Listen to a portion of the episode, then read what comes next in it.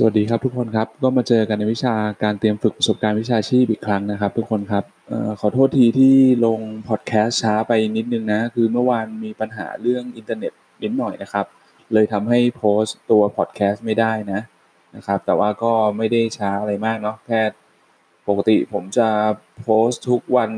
ศุกร์เสาร์อะไรอย่างเงี้ยเนาะประมาณวันศุกร์วันเสาร์นะครับเนาะก็ late มาวันหนึ่งนะครับอะโอเค ในส่วนเนื้อหาของครั้งที่แล้วครับที่เราคุยกันไปนะครับ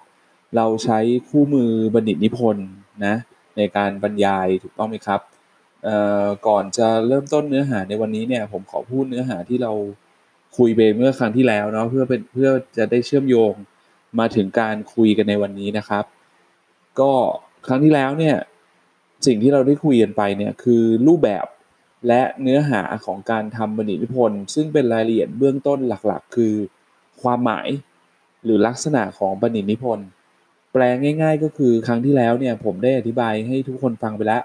ว่าบัณฑิตนิพนธ์คืออะไรบัณฑิตนิพนธ์มันมีลักษณะยังไงในเบื้องต้นบ้าง เพื่อให้คุณเห็นภาพโดยรวมเนาะจะได้เข้าใจว่าสิ่งที่เราอธิบาย สิ่งที่เรียกว่าบัณฑิตนิพนธ์เนี่ยมันคืออะไรเนาะซึ่งสิ่งที่เราได้ข้อสรุปของการฟังบรรยายเมื่อครั้งที่แล้วเนี่ยที่บอกว่าบัณฑิตนิพนธ์คืออะไรเนี่ย ไม่ทราบว่าทุกคนยังพอจะจำมันได้หรือเปล่านะ แต่ผมสรุปให้ฟังแบบนี้ครับ บัณฑิตนิพนธ์คืองานส่วนบุคคล ซึ่งทุกคนที่ออกฝึกงานในเทอมไหนก็ตามแต่ จะต้องทำเล่มบัณฑิตนิพนธ์นี้หนึ่งหัวข้อ โดยเอการทำบัณฑิตนิพนธ์หรือไอหนึ่งหัวข้อที่เราทำเนี่ยมันจะเป็นการศึกษาส่วนบุคคลครับคำว่าศึกษาส่วนบุคคลหมายว่ามันเป็นงานส่วนบุคคลน่ะต่างคนต่างทำนะครับ ก็คือหนึ่งงานหนึ่งหนึ่งเล่มบัณฑิตนิพนธ์ ก็คือหนึ่งนักศึกษาที่เป็นคนทำนะครับเป็นงานส่วนบุคคล โดยการทำบัณฑิตนิพนธ์เป็นการศึกษาเกี่ยวกับสถานที่ที่เราไปฝึกงาน โดยสิ่งที่จะต้องศึกษาก็คือจะต้องเป็นเรื่องที่เกี่ยวข้องกับศาสตร์ของการบริหารธุรกิจ ไม่ว่าจะเป็นปัญหาในการประกอบธุรกิจกับปัญหาที่เกี่ยวข้องกับการ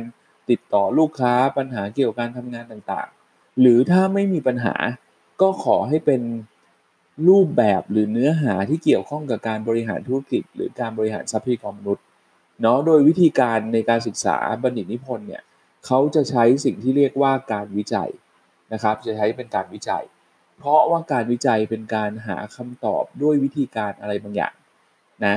ซึ่งวิธีการวิจัยเนี่ยก็ไม่ว่าคุณจะทำเป็นเชิงคุณภาพหรือเชิงปริมาณก็ได้นะครับ แต่ที่ได้บอกคุณไปเมื่อครั้งที่แล้วคือ โดยส่วนใหญ่เนี่ยบัณฑิตนิพนธ์มักจะใช้ การวิจัยเชิงปริมาณเป็นเป็นส่วนใหญ่เลย เพราะว่ามันทำได้ง่ายกว่าเชิงคุณภาพนะมีแบบสอบถามใช้แบบสอบถาม วิเคราะห์ข้อมูลที่ได้จากการทำแบบสอบถาม สรุปข้อมูลออกมา มันมีระยะเวลาที่เหมาะสมอะนะครับ ส่วนการแต่ว่าก็ไม่แต่ก็ไม่ไม่ใช่ว่าการวิจัยเชิงคุณภาพจะทำไม่ได้นะครับทำได้เหมือนกันนะครับทำได้เหมือนกัน ดังนั้นนั่นคือหัวข้อในส่วนแรก เมื่อเราฟังบรรยายไปเมื่อครั้งที่แล้ว คุณก็จะรู้แล้วว่าบัณฑิตนิพนธ์มันคือลักษณะประมาณนี้แหละ รู้แล้วว่าออกฝึกงานเทอมไหนก็ต้องทำสิ่งนี้ที่เรียกว่าบัณฑิตนิพนธ์รู้แล้วว่ามันคือการทำอะไร และสิ่งที่เราคุยกันต่อมาครับ คือบัณฑิตนิพนธ์เนี่ยมีองค์ประกอบหรือส่วนประกอบอะไรบ้าง เพื่อจะได้เห็นว่าไอ้งานที่เราต้องทำส่วนบุคคลเนี่ยมันมีอะไรบ้างจริง ๆ ที่เราต้องทำนะครับ ซึ่งผมก็ได้บอกไปเมื่อครั้งที่แล้วว่าบัณฑิตนิพนธ์เนี่ยมีอยู่ด้วยกันอยู่มีองค์ประกอบอยู่ด้วยกัน 4 ส่วน ส่วนที่ 1 เราเรียกว่าส่วนนำส่วนนำเป็นส่วนที่ไม่ได้เกี่ยวข้องกับเนื้อหาโดยตรง แต่ต้องมีเพราะว่าเป็นรูปแบบที่กำหนดขึ้น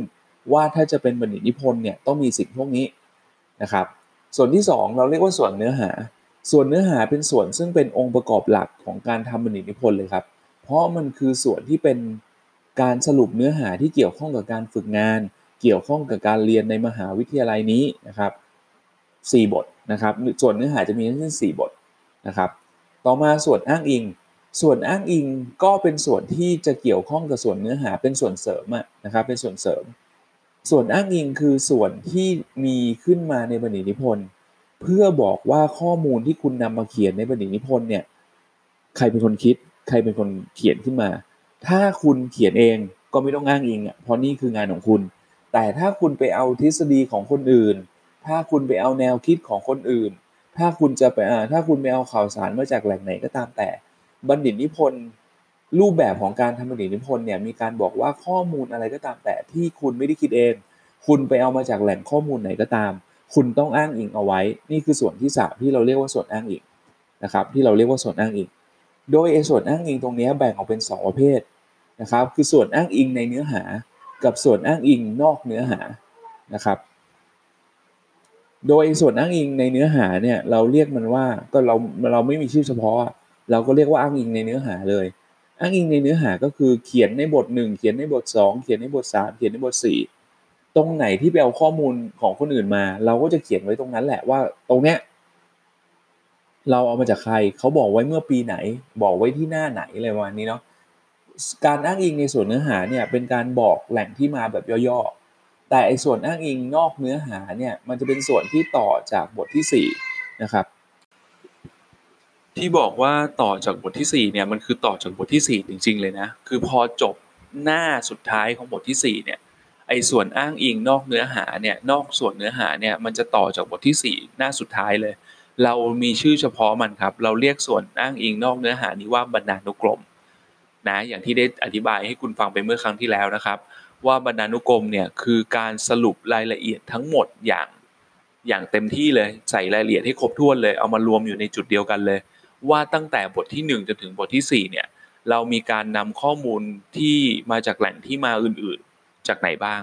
นะครับ มันก็จะไล่ตั้งแต่กอไก่จนถึงคอนคูก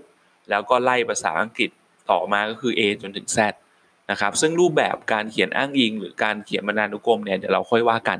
นะครับ ต่อมาคือส่วนสุดท้ายของในองค์ประกอบของบัณฑิตนิพนธ์ครับ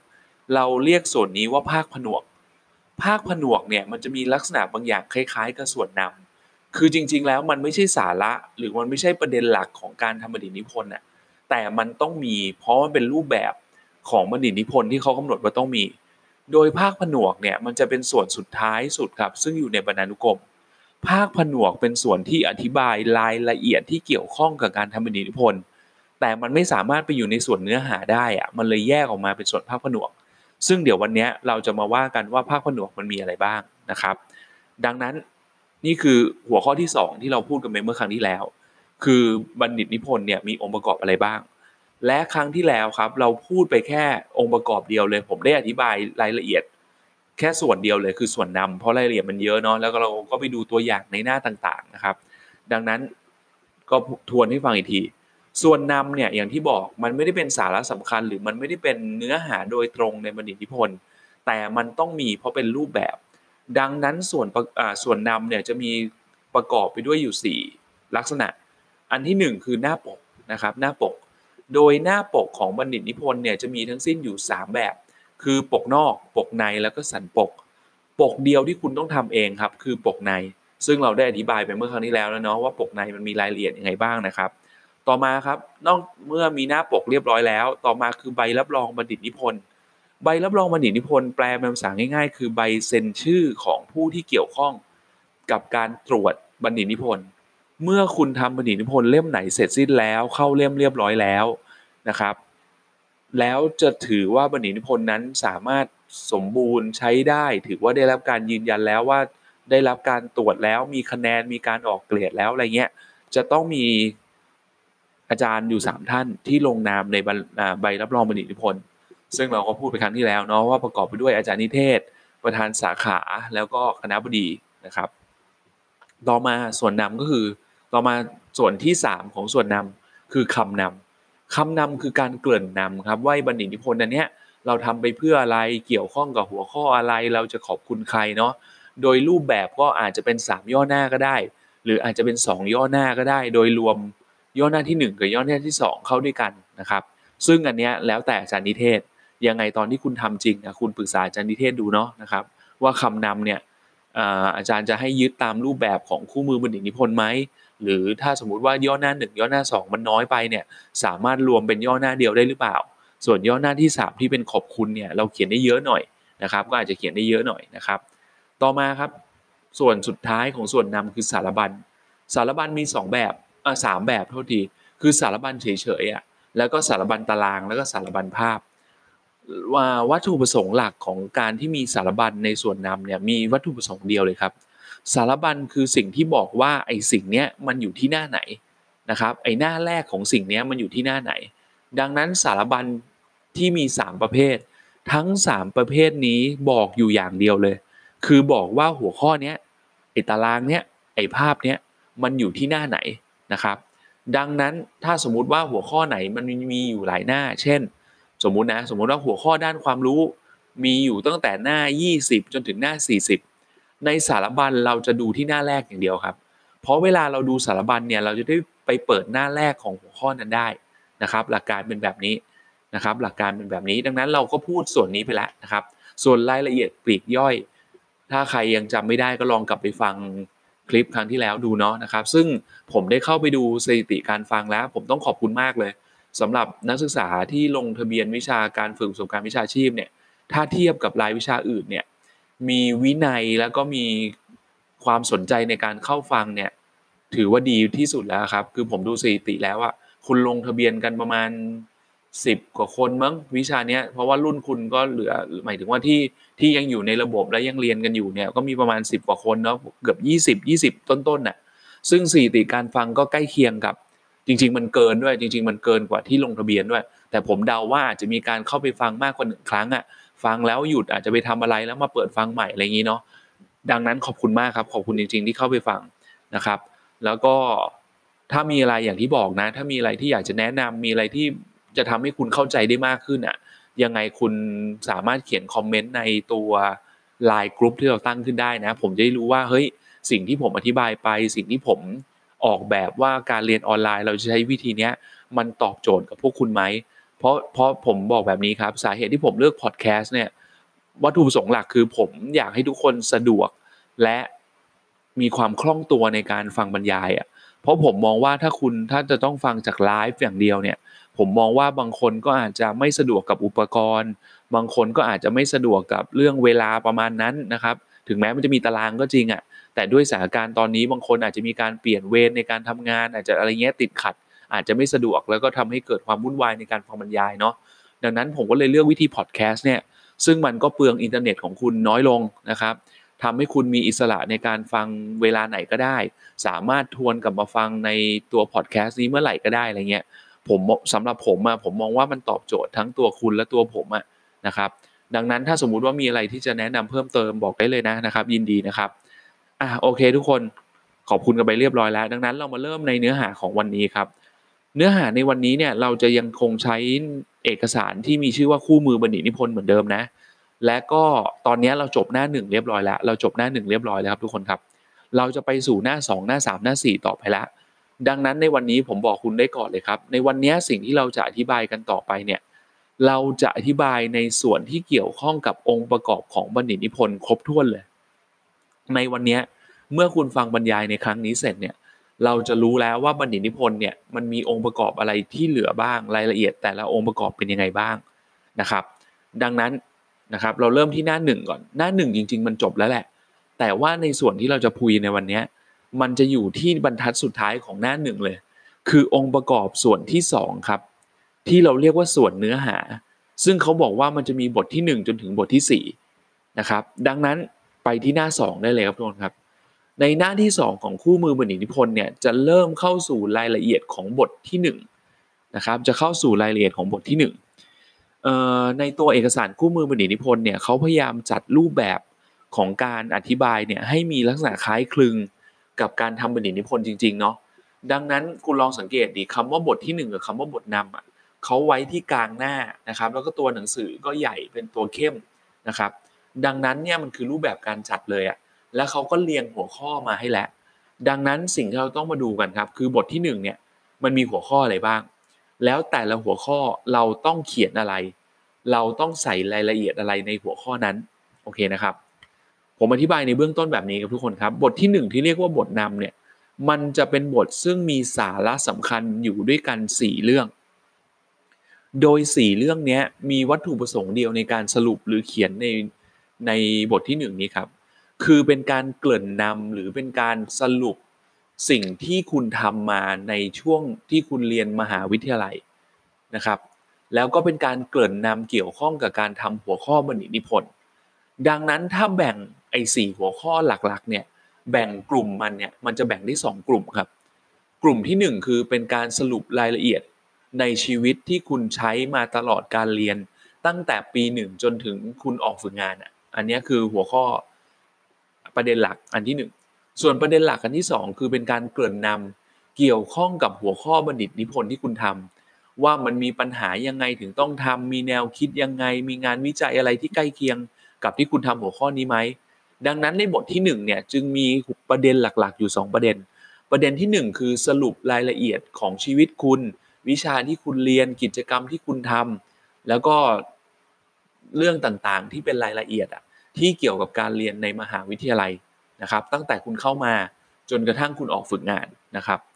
อันนี้คือประเด็นแรก ส่วนประเด็นที่ 2 คือการเกริ่นนำหรือการบอกรายละเอียด เกี่ยวกับหัวข้อบัณฑิตนิพนธ์ที่คุณกำลังจะทำต่อไปในบทต่อๆไปอะนะครับว่ามีรายละเอียดเบื้องต้นยังไง มีแนวคิดอะไรที่เกี่ยวข้อง มีทฤษฎีอะไรที่เกี่ยวข้อง แล้วมีงานวิจัยของใครบ้างไหมที่เขาเคยทำมาก่อนแล้ว อาจจะไม่ได้ทำในบริษัทของคุณอะแต่ทำกับบริษัทอื่นเนี่ย มันได้ผลยังไงอะไรอย่างนี้เนาะดังนั้นบทที่ 1 จึงมีประเด็นหลักๆอยู่ 2 ประเด็นนี้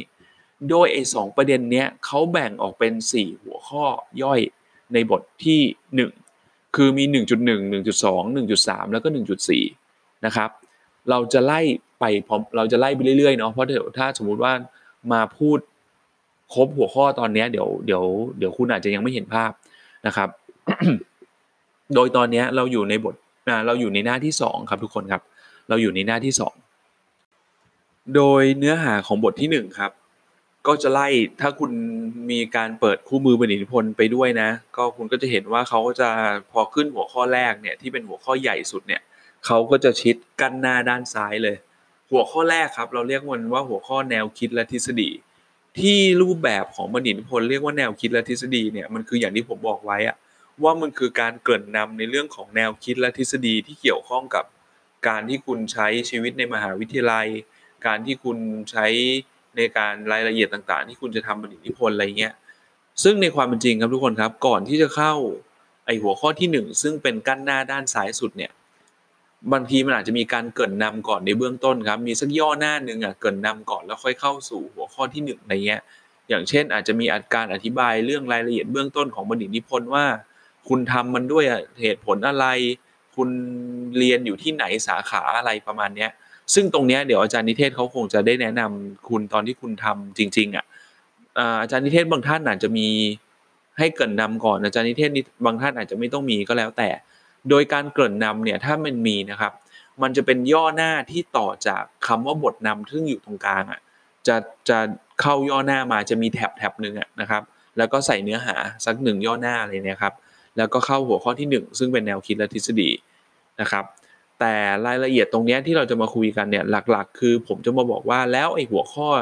ที่มีชื่อว่าแนวคิดและทฤษฎีเนี่ยมันประกอบไปด้วยหัวข้ออะไรบ้างนะครับ อย่างที่บอกไปครับในบทที่1เนี่ยมันจะมีรายละเอียดอยู่ด้วยกัน ซึ่งย่อยๆออกมาแล้วเนี่ยอยู่ 4 หัวข้อย่อย คือ 1.1 1.2 1.3 แล้วก็ 1.4 1.1เนี่ยคือด้านความรู้นะครับ1.2เนี่ยคือเรื่องของด้านประสบการณ์ 1.3 คือด้านสังคมและความสัมพันธ์ระหว่างบุคคลในระดับต่างๆ และ 1.4 คือทฤษฎีและงานวิจัยที่เกี่ยวข้อง ดังนั้นในบทที่1เนี่ยจะมีแค่ 4 หัวข้อนี้เท่านั้นครับทุกคนครับ ในบทที่ 1 มี 4 หัวข้อนี้เท่านั้นเลย มีเท่านี้เอง 1.1 จนถึง 1.4 ดังนั้นผมจะไล่ตั้งแต่ 1.1 จนถึง 1.4 เนาะเพื่ออธิบายว่าในแต่ละหัวข้อเนี่ยมันเป็นการสรุปเนื้อหาอะไรและคุณจะได้รู้ว่าตอนที่คุณทำจริงเนี่ย คุณต้องเตรียมข้อมูลอะไรบ้าง คุณถึงจะสามารถมาทำบัณฑิตนิพนธ์ในหัวข้อนี้ได้ เริ่มที่ 1.1 ครับ 1.1 ซึ่งเป็นหัวข้อด้านความรู้เนี่ยเนื้อหาในด้านความรู้เนี่ยมันแปลเป็นภาษาง่าย ๆ เลยทุกคนคือ สรุปรายละเอียดของวิชาทั้งหมดที่คุณเรียนมาทั้งหมดเลยอะว่าในหลักสูตรเนี้ยคุณเรียนวิชาอะไรมาบ้างนะครับ คุณมีกี่ตัวคุณก็ใส่มาให้หมดอะนะครับ ด้านความรู้ ซึ่งถ้าคุณดูในคู่มือบัณฑิตนิพนธ์นะเขาจะมีบอกไว้เลยครับว่าไอ้ด้านความรู้เนี่ยต้องใช้ตัวอักษรอะไรขนาดความหนาเท่าไหร่ขนาดไซส์เท่าไหร่ตัวหนาไหมนะครับต้องย่อหน้าเข้ามาหรือเปล่า เขาจะใส่ไว้ในวงเล็บเอาไว้อะดังนั้นในคู่มือบัณฑิตนิพนธ์เนี่ยมันจึงบอกรายละเอียดการทำค่อนข้างละเอียดแหละนะครับ แต่ว่าเขาอาจจะไม่ได้บอกอาจจะมีบางอย่างซึ่งยังไม่ได้บอกให้คุณเห็นภาพชัดเจนอะผมก็เลยต้องมาอธิบายเพิ่มเติมเนาะ แต่อย่างที่บอกไปครับ 1.1 ด้านความรู้เนี่ยเป็นหัวข้อที่สรุปว่าคุณเรียนวิชาอะไรมาบ้างนะครับ ตามหลักสูตรคุณเรียนวิชาอะไรมาบ้างนะครับ คุณต้องใส่ให้ครบทุกวิชาเลย ถ้าคุณดูในตัวอย่างของคู่มือบัณฑิพลนะเขาก็จะแบ่งวิชาเนี่ยออกเป็นหมวดหมวด คือหมวดวิชาศึกษาทั่วไป หมวดวิชาเฉพาะด้าน และหมวดวิชาเฉพาะด้านเนี่ยก็แบ่งอีกเป็นกลุ่มวิชาพื้นฐานวิชาชีพ กลุ่มวิชาบังคับ กลุ่มวิชาเลือก กลุ่มวิชาฝึกประสบการณ์วิชาชีพ หมวดวิชาเลือกเสรี ซึ่งเขาไล่หัวข้อมาให้คุณละ อันนี้คุณไม่ต้องคิดเองเลย คุณไล่หัวข้อตามในเล่มคู่มือบัณฑิตนิพนธ์ได้เลย แต่ปัญหาคือ เราจะรู้ได้ยังไงอะว่าวิชาไหนมันอยู่หมวดไหน มีวิธีดูอยู่สองวิธีครับ วิธีแรก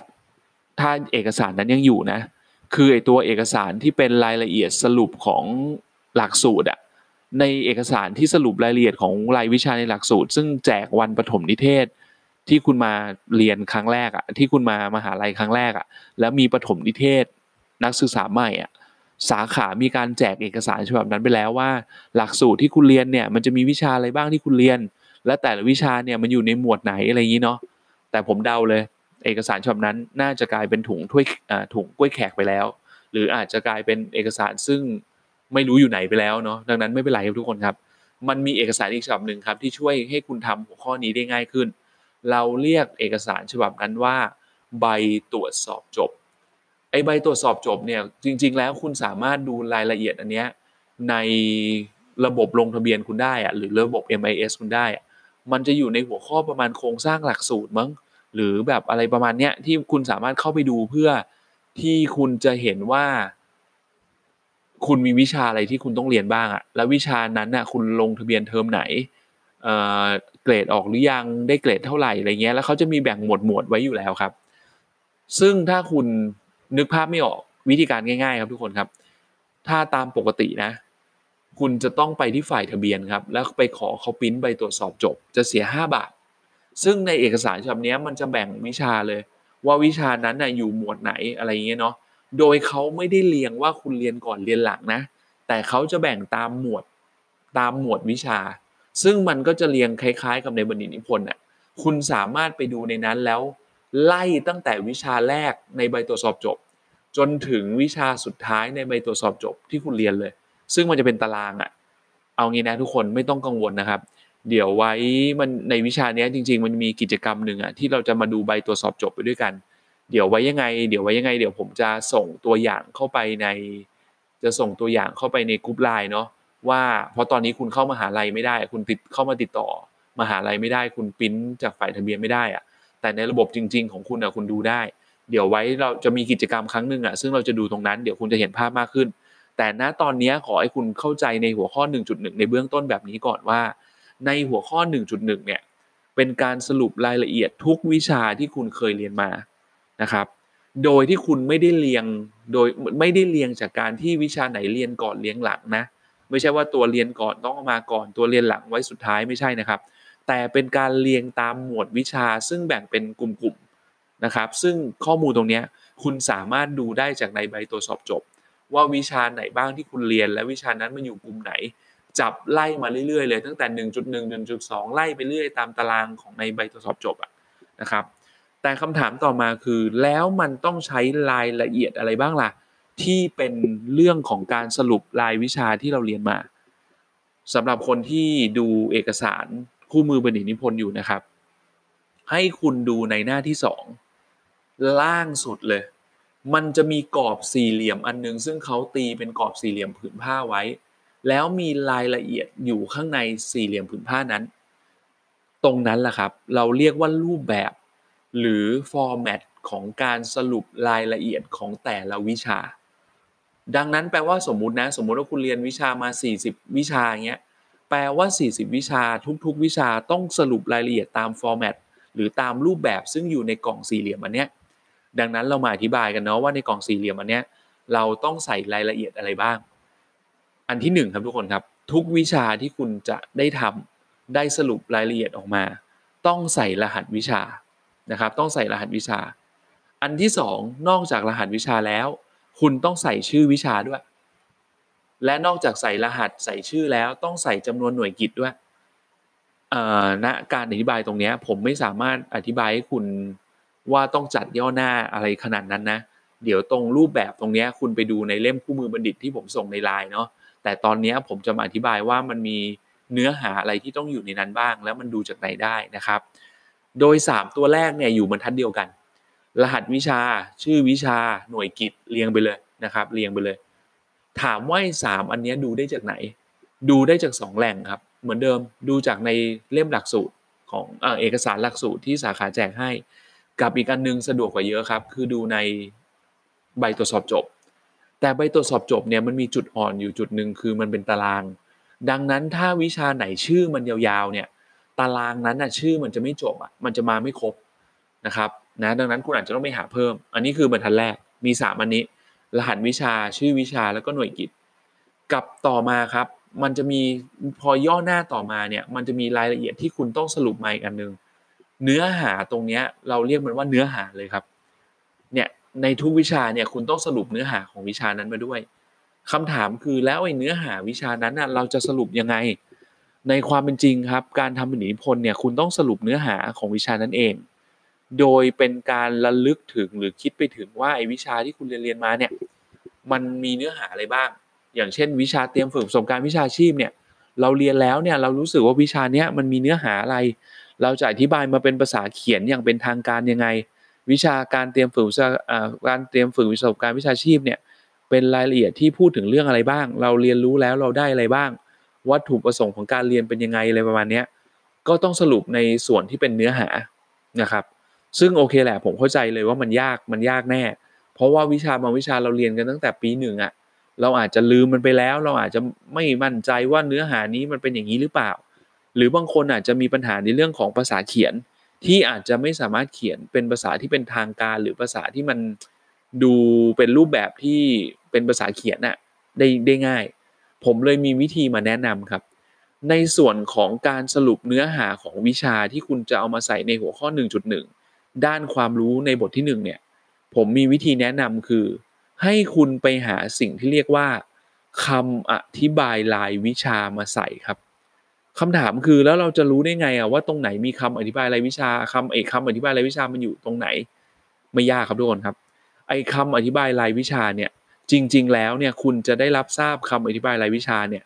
จากชั่วโมงแรกของที่คุณเรียนวิชานั้นนะอาจารย์บางท่านเปิดจาก powerpoint ให้ดู อาจารย์บางท่านซีร็อกซ์เอกสารที่เรียกว่า course syllabus หรือประมวลรายวิชามาให้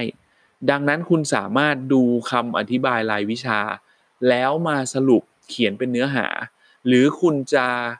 เรียบเรียงคำอธิบายรายวิชาอันนั้นหน้าใหม่มาใส่ก็ได้ หรือถ้าบางคนจะก๊อปมาก๊อปมาใส่เลย อันนี้ก็ไม่ได้ก็ไม่ว่ากัน อาจารย์นิเทศบางคนก็อนุญาตนะครับ ด้วยสาเหตุว่า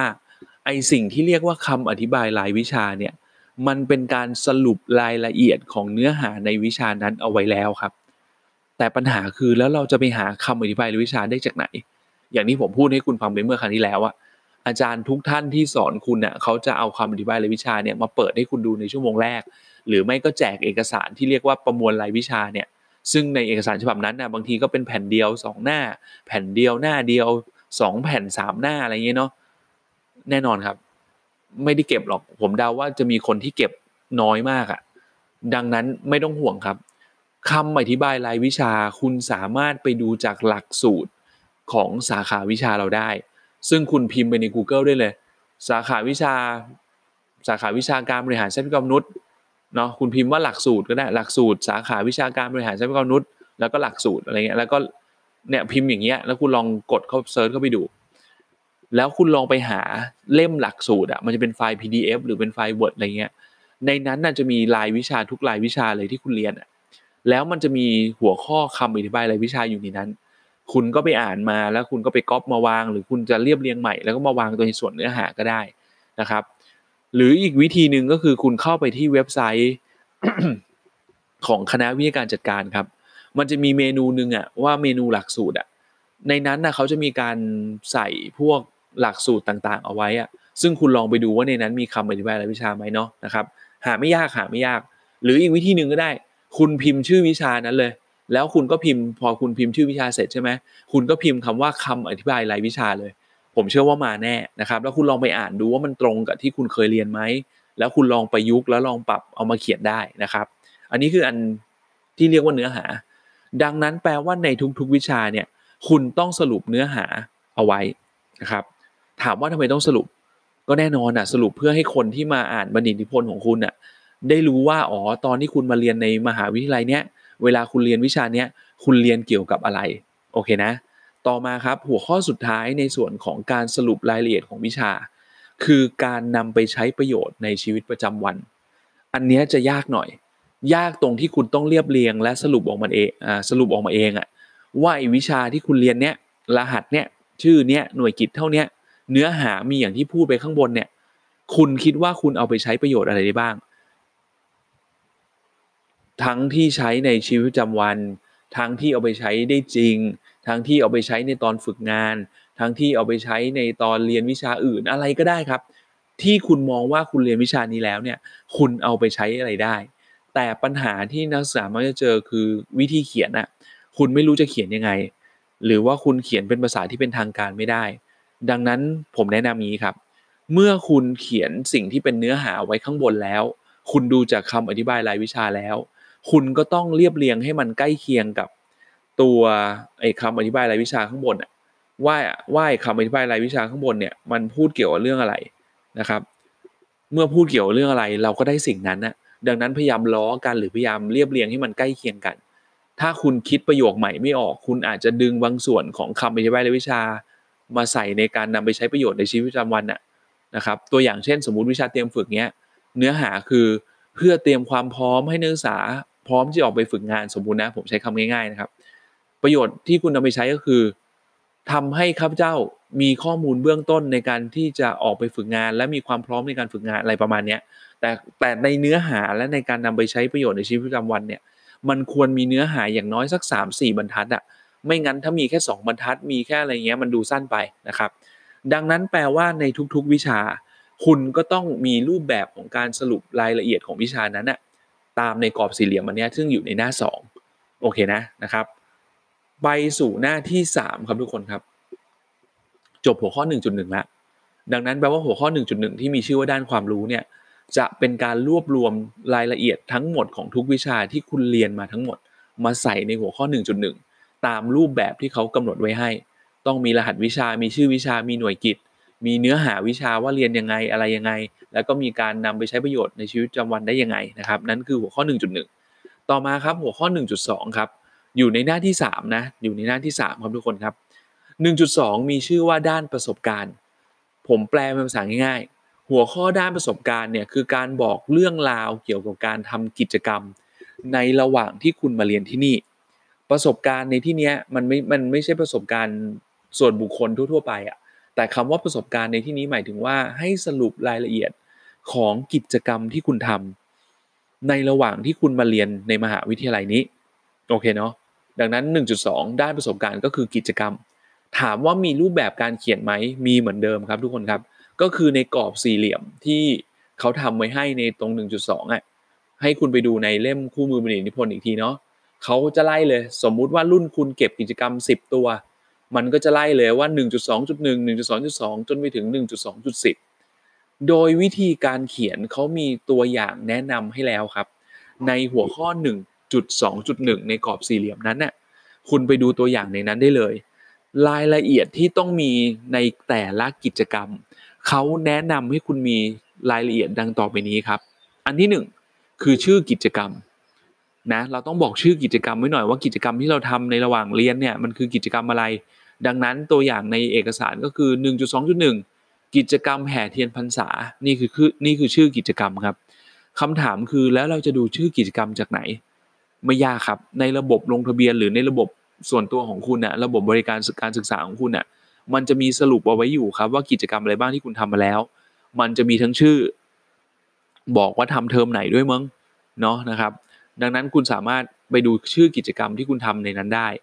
อันนี้อันที่หนึ่งคือชื่อ อันที่สองคือกิจกรรมนี้ทำไปเพื่ออะไรคำว่าทำไปเพื่อก็คือวัตถุประสงค์ยังไงอะ่ะดังนั้นเมื่อคุณใส่ชื่อกิจกรรมแล้ว คุณต้องสรุปมาให้หน่อยครับ ว่าตามความเข้าใจของคุณเนี่ยกิจกรรมนี้มีวัตถุประสงค์ทำไปเพื่ออะไร ตัวอย่างเช่น 1.2.1 กิจกรรมแห่เทียนพรรษา เป็นกิจกรรมที่ทำเพื่อให้นักศึกษามีความเข้าใจในขนบธรรมเนียมประเพณี และวัฒนธรรมทางศาสนาพุทธ ซึ่งเป็นศาสนาหลัก และเป็นศาสนาไม่อาจจะไม่ได้เป็นศาสนาหลักอะผมใช้คำผิด อาจจะเป็นศาสนา เดี๋ยวนี้ศาสนาหลาย ๆ อันก็ขึ้นมา เยอะขึ้นเนาะดังนั้นเดี๋ยวนี้อาจจะไม่เรียกว่าศาสนาหลักก็ได้อาจจะเป็นศาสนาพุทธซึ่งเป็นหนึ่งในศาสนาสำคัญของประเทศไทยอะไรอย่างนี้เนาะเนี่ยคือวัตถุประสงค์ ดังนั้นชื่อแล้ววัตถุประสงค์แล้ว อันที่สามคือคุณต้องบอกว่าคุณได้เข้าร่วมเมื่อภาคเรียนไหนปีการศึกษาไหนด้วยครับเนาะถามว่าแล้วเราจะรู้ได้ไงอะว่าเราเข้าร่วมภาคเรียนไหนการศึกษาไหน ก็แน่นอนเลยดูในระบบนะครับ อย่างเช่น กิจกรรมแห่เทียนพรรษาเป็นกิจกรรมที่ทำเพื่ออย่างที่พูดไปแล้ว ได้เข้าร่วมในภาคเรียนที่ 1 ปีการศึกษา 2560 อย่างนี้เป็นต้นนะอันที่ 3 ก็คือเข้าร่วมเมื่อไหร่ แล้วต่อมาคือรายละเอียดของกิจกรรม คุณต้องสรุปรายละเอียดนั้นนะว่ากิจกรรมที่มีชื่อแบบนี้คุณทำอะไรในวันนั้นบ้างนะครับ อย่างเช่น กิจกรรมแห่เทียนพรรษา เป็นกิจกรรมที่ทำเพื่อได้เข้าร่วมในปีนี้ปีนี้มีรายละเอียดคือ ข้าพเจ้าได้ร่วมเดินขบวนแห่เทียนพรรษาจากทางอาจากมหาวิทยาลัยราชภัฏบ้านสมเด็จเจ้าพยานะครับ เวลาประมาณกี่โมง เดินไปที่วัดไหน ถวายเทียนกี่เล่มอะไรก็ตามแต่เนี่ยให้เขียนรายละเอียดในการทำกิจกรรมนั้นนะครับ ดังนั้นในแต่ในแต่ละกิจกรรม มีรายละเอียดที่คุณต้องใส่ดังต่อไปนี้ 1. ชื่อ 2. วัตถุประสงค์ 3. เข้าร่วมเมื่อไหร่ 4. รายละเอียด โอเคเนาะคุณต้องใส่ให้ครบตามจำนวนกิจกรรมที่คุณมีในระบบโอเคนะครับนี่คือ 1.2 ต่อมาครับ 1.3 ครับ 1.3 คือด้านสังคมและความสัมพันธ์ระหว่างบุคคลในระดับต่างๆ หัวข้อนี้เป็นการสรุปให้เห็นภาพว่าตอนที่คุณมาเรียนเนี่ยคุณมีภาพของการติดต่อสื่อสารหรือมีชีวิตในมหาวิทยาลัยยังไงบ้าง โดยเขาบอกไว้แล้วว่าใน 1.3 เนี่ย จะแบ่งออกเป็นหัวข้อย่อยๆ เป็น 1.3.1 1.3.2 1.3.3 โดย 1.3.1 เนี่ยจะเป็นความสัมพันธ์ระดับเพื่อนกับเพื่อน 1.3.2 เนี่ยจะเป็นความสัมพันธ์ระหว่างอาจารย์กับลูกศิษย์ แล้ว 1.3.3 เนี่ยเป็นความสัมพันธ์ในสถานที่ฝึกประสบการณ์วิชาชีพ คุณสรุปได้เลย ว่าในแต่ละความสัมพันธ์ของคุณเนี่ยมีรายละเอียดยังไงบ้าง อันนี้อิสระเลยครับ คุณระหว่างเพื่อนกับเพื่อนของคุณ มีการช่วยกันเรียนไหมช่วยกันทำกิจกรรมไหมก็เขียนเป็นภาษาที่เป็นทางการนะเนาะ นะครับ1.3.2 คือความสัมพันธ์ระหว่างอาจารย์กับลูกศิษย์เนี่ยนะครับมีการประสิทธิ์ประสานวิชาให้พาไปทำกิจกรรมนู่นนี่นั่นก็เขียนสรุปรายละเอียดออกมานะครับ แล้วก็ความสัมพันธ์กับคุณกับสถานที่ฝึกงานสำหรับนักศึกษาภาคพิเศษเนี่ยก็อาจจะเขียนก็คือต้องเขียนในรูปแบบของสถานที่ทำงานเนี่ยว่าคุณทำงานที่นี่ใช้เป็นที่ฝึกงาน หรืออะไรก็ตามแต่มีรายละเอียดการฝึกงานยังไงบ้างอะไรเงี้ยเนาะนะครับมีความสัมพันธ์เป็นยังไงใครเป็นหัวหน้าคุณ หรือคุณเป็นหัวหน้าใคร คุณทำงานประมาณไหนเพื่อนร่วมงานเป็นยังไงบ้างอะไรประมาณนี้เนาะนะครับซึ่งก็มีตัวอย่างอยู่ในกรอบสี่เหลี่ยมแล้ว คุณก็ลองไปดูว่าคุณจะเขียนยังไง แต่หัวข้อ 1.3 เนี่ยเป็นรายละเอียดที่คุณต้องทำเองค่อนข้างเยอะอะเพราะมันเป็นเรื่องที่มันเป็นมุมมองหรือเป็นทัศนคติของคุณต่อความสัมพันธ์ประเภทนั้นๆน่ะนะครับ 1.3 ผมผมตัดตรงนี้ไว้ก่อน ตั้งแต่หัวข้อ 1.1 1.2 1.3 เนี่ย เป็นส่วนที่เป็นส่วนของบทที่ 1 ที่เป็นการสรุปรายละเอียดเกี่ยวกับชีวิตในมหาวิทยาลัย อย่างที่ผมบอกเนาะว่าในบทที่1เนี่ยมันจะแบ่งออกเป็น 2 ส่วนหลักๆนะครับ แต่มี 4 หัวข้อ 2 ส่วนหลักๆ นั้นคือ 1. สรุปรายละเอียดชีวิตในมหาวิทยาลัย 1.1 บอกเรื่องเรียน 1.2 บอกเรื่องกิจกรรม 1.3 บอกว่าชีวิตเป็นยังไงความสัมพันธ์เป็นยังไง ดังนั้นตั้งแต่ 1.1 1.2 1.3 เนี่ย จึงเป็นการสรุปรายละเอียดเกี่ยวกับสิ่งที่เรียกว่าชีวิตมหาลัยที่คุณเรียนมาเนี่ยเป็นยังไงบ้าง เรียนอะไรทำกิจกรรมอะไร มีความสัมพันธ์ หรือมีชีวิตในมหาวิทยาลัยยังไงบ้างนะ แล้วก็พอจบ 1.3ปุ๊บในประเด็นเรื่องรายละเอียดของการเรียนในมหาลัยเนี่ยมันจบเท่านั้นแหละนะครับจะเกิดนำเรื่องของการใช้ชีวิตในมหาวิทยาลัยเนี่ยจบเท่านั้นแหละแต่พอมาเป็นหัวข้อ 1.4 เนี่ย มันจะเป็นการเกิดนำ ในส่วนที่เกี่ยวข้องกับหัวข้อบัณฑิตนิพนธ์แหละเพราะว่าในหัวข้อ 1.4 เนี่ยมันคือหัวข้อที่มีชื่อว่า ทฤษฎีและงานวิจัยที่เกี่ยวข้องไอหัวข้อนี้ทฤษฎีและงานวิจัยที่เกี่ยวข้องอันเนี้ยมันจะเป็นการเกิดนนำว่าหัวข้อบัณฑิตนิพนธ์ที่คุณทำเนี่ยมีทฤษฎีอะไร มีแนวคิดอะไร หรือมีงานวิจัยอื่น ๆ ที่ใกล้เคียงกับหัวข้อที่คุณทำเนี่ยอะไรบ้าง ดังนั้นหัวข้อ 1.4 เนี่ยคือไม่ใช่สรุปรายละเอียดในชีวิตมหาลัยคุณละ แต่เป็นแต่เป็นการสรุปรายละเอียดเบื้องต้นที่เกี่ยวข้องกับหัวข้อบัณฑิตนิพนธ์ที่คุณทำดังนั้นในหัวข้อ 1.4 อันเนี้ยมันจึงจะมีความแตกต่างกันตามหัวข้อบัณฑิตนิพนธ์ที่คุณทำใครทำเรื่องคุณภาพชีวิต ก็จะมีแนวคิดเรื่องคุณภาพชีวิต มีทฤษฎีเรื่องคุณภาพชีวิต มีงานวิจัยที่เกี่ยวกับคุณภาพชีวิตที่ต้องไปหามา แต่ถ้าใครทำเรื่องความพึงพอใจ ก็จะมีแนวคิดเรื่องความพึงพอใจ ทฤษฎีเรื่องเกี่ยวกับความพึงพอใจ งานวิจัยเกี่ยวกับความพึงพอใจเอามาใส่ในหัวข้อนี้ ดังนั้นหัวข้อ 1.4 เนี่ย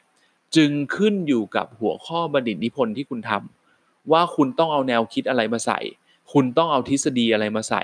คุณต้องเอางานวิจัยเรื่องอะไรมาใส่โอเคไหมนะครับ ซึ่งในตัวอย่างในหน้า 3 เนี่ยเขาแบ่งเป็น 1.4.1 1.4.2 1.4.3ซึ่งในความเป็นจริงเนี่ยของบางคนอาจจะมีไปจนถึง 1.4.5 1.4.6.7 ก็ได้นะ ไม่ต้องยึดตามในคู่มือนี้นะ ในคู่มือนี้เขาแบ่งหัวข้อแค่เป็นตัวอย่างให้คุณเฉยๆแต่ถ้าในเรื่องที่คุณทำเนี่ยมันมีแนวคิดเยอะ มันมีองค์ประกอบเยอะ มันมีรายละเอียดเยอะ คุณก็แบ่งเป็นหัวข้อย่อยๆได้ อาจจะเป็น 1.4.10 เลยก็ได้ ไม่มีใครว่านะครับ ไม่มีใครว่านะ ดังนั้นสิ่งที่ผมจะย้ำในในหัวข้อ 1.4 ครับ คือ หัวข้อเนี้ยคุณจะทำได้ ต่อเมื่อคุณได้หัวข้อบัณฑิตนิพนธ์แล้ว เพราะว่าถ้าคุณยังไม่รู้หัวข้อบัณฑิตนิพนธ์คุณก็จะไม่รู้ว่าจะต้องเอาทฤษฎีอะไรมาใส่ คุณก็จะไม่รู้ว่าต้องเอาหัวข้ออะไรมาใส่ คุณก็จะไม่รู้ว่าจะต้องเอางานวิจัยอะไรที่เกี่ยวข้องกับหัวข้อบัณฑิตนิพนธ์มาใส่ ดังนั้น ผมจึงแนะนำนักศึกษาในนิเทศผมเสมอครับ ว่าเมื่อไหร่ก็ตามที่คุณออกฝึกงานแล้ว รู้ว่าใครคืออาจารย์นิเทศแล้ว ให้รีบหาหัวข้อบัณฑิตนิพนธ์ให้เร็วที่สุดอะเพื่อที่คุณจะได้รู้ว่าคุณต้องหาข้อมูลอะไรเพิ่มเติมมาใช้ในการทำบัณฑิตนิพนธ์นะครับ ดังนั้นย้ำอีกทีหัวข้อ 1.4ทำได้ต่อเมื่อมีหัวข้อบัณฑิตนิพนธ์เพราะหัวข้อ 1.4 ที่มีชื่อว่าทฤษฎีและงานวิจัยที่เกี่ยวข้อง คุณจะใส่รายละเอียดในหัวข้อนี้ได้ ต้องรู้ก่อนว่าคุณทำหัวข้อบัณฑิตนิพนธ์อะไร โอเคไหมซึ่งมันจะต่างจาก 1.1 1.2 1.3 นะ เพราะ 1.1 เนี่ยถึงแม้คุณจะยังไม่ได้หัวข้อบัณฑิตนิพนธ์แต่คุณก็เขียนได้แล้วอะเพราะคุณรู้ว่าคุณเรียนอะไรมาบ้าง เหมือนกันครับ 1.2 1.3 ก็เหมือนกัน คุณยังไม่ได้หัวข้อบัณฑิตนิพนธ์แต่ชีวิตคุณผ่านมาแล้วอะคุณรู้แล้วว่าคุณทำกิจกรรมอะไรมาบ้าง คุณรู้แล้วว่ามีความสัมพันธ์อะไรบ้างเนาะนะครับ แล้วคุณออกไปฝึกงานคุณก็รู้แล้วนะครับ ถึงแม้ยังไม่ได้หัวข้อบัณฑิตนิพนธ์แต่ก็ทำได้นะครับซึ่งในความเป็นจริงเนี่ย ณ ตอนนี้คุณก็ทยอยทำ1.1 1.2 1.3 ได้แล้วนะจริงๆนะ นะครับ เพราะคุณมีข้อมูลตรงนี้แล้วนะครับ นี่คือบทที่ 1 ครับทุกคนครับ ตรงนี้คือบทที่ 1 ดังนั้นบทที่ 1 จะมีหัวข้ออยู่ในนั้นคือ 1.1 1.2 1.3 1.4 1.1 คือด้านความรู้เรียนอะไรบ้าง 1.2 คือด้านประสบการณ์ทำกิจกรรมอะไรมาบ้าง 1.3 คือเรื่องความสัมพันธ์นะด้านสังคมนะครับ ดังนั้นคือสรุปชีวิตในมหาลัย ว่าคุณมีความสัมพันธ์กับเพื่อนกับเพื่อนยังไง มีความสัมพันธ์ระหว่างอาจารย์กับลูกศิษย์ยังไง มีความสัมพันธ์กับสถานที่ฝึกงานยังไง แล้ว 1.4 คือแนวคิดและแนวคิดทฤษฎีและงานวิจัยที่เกี่ยวข้อง เป็นการเกริ่นนำรายละเอียดที่เกี่ยวข้องกับหัวข้อบัณฑิตนิพนธ์นี่คือรายละเอียดทั้งหมดซึ่งต้องมีอยู่ในบทที่ 1 เป็นรูปแบบที่เขากำหนดมาแล้ว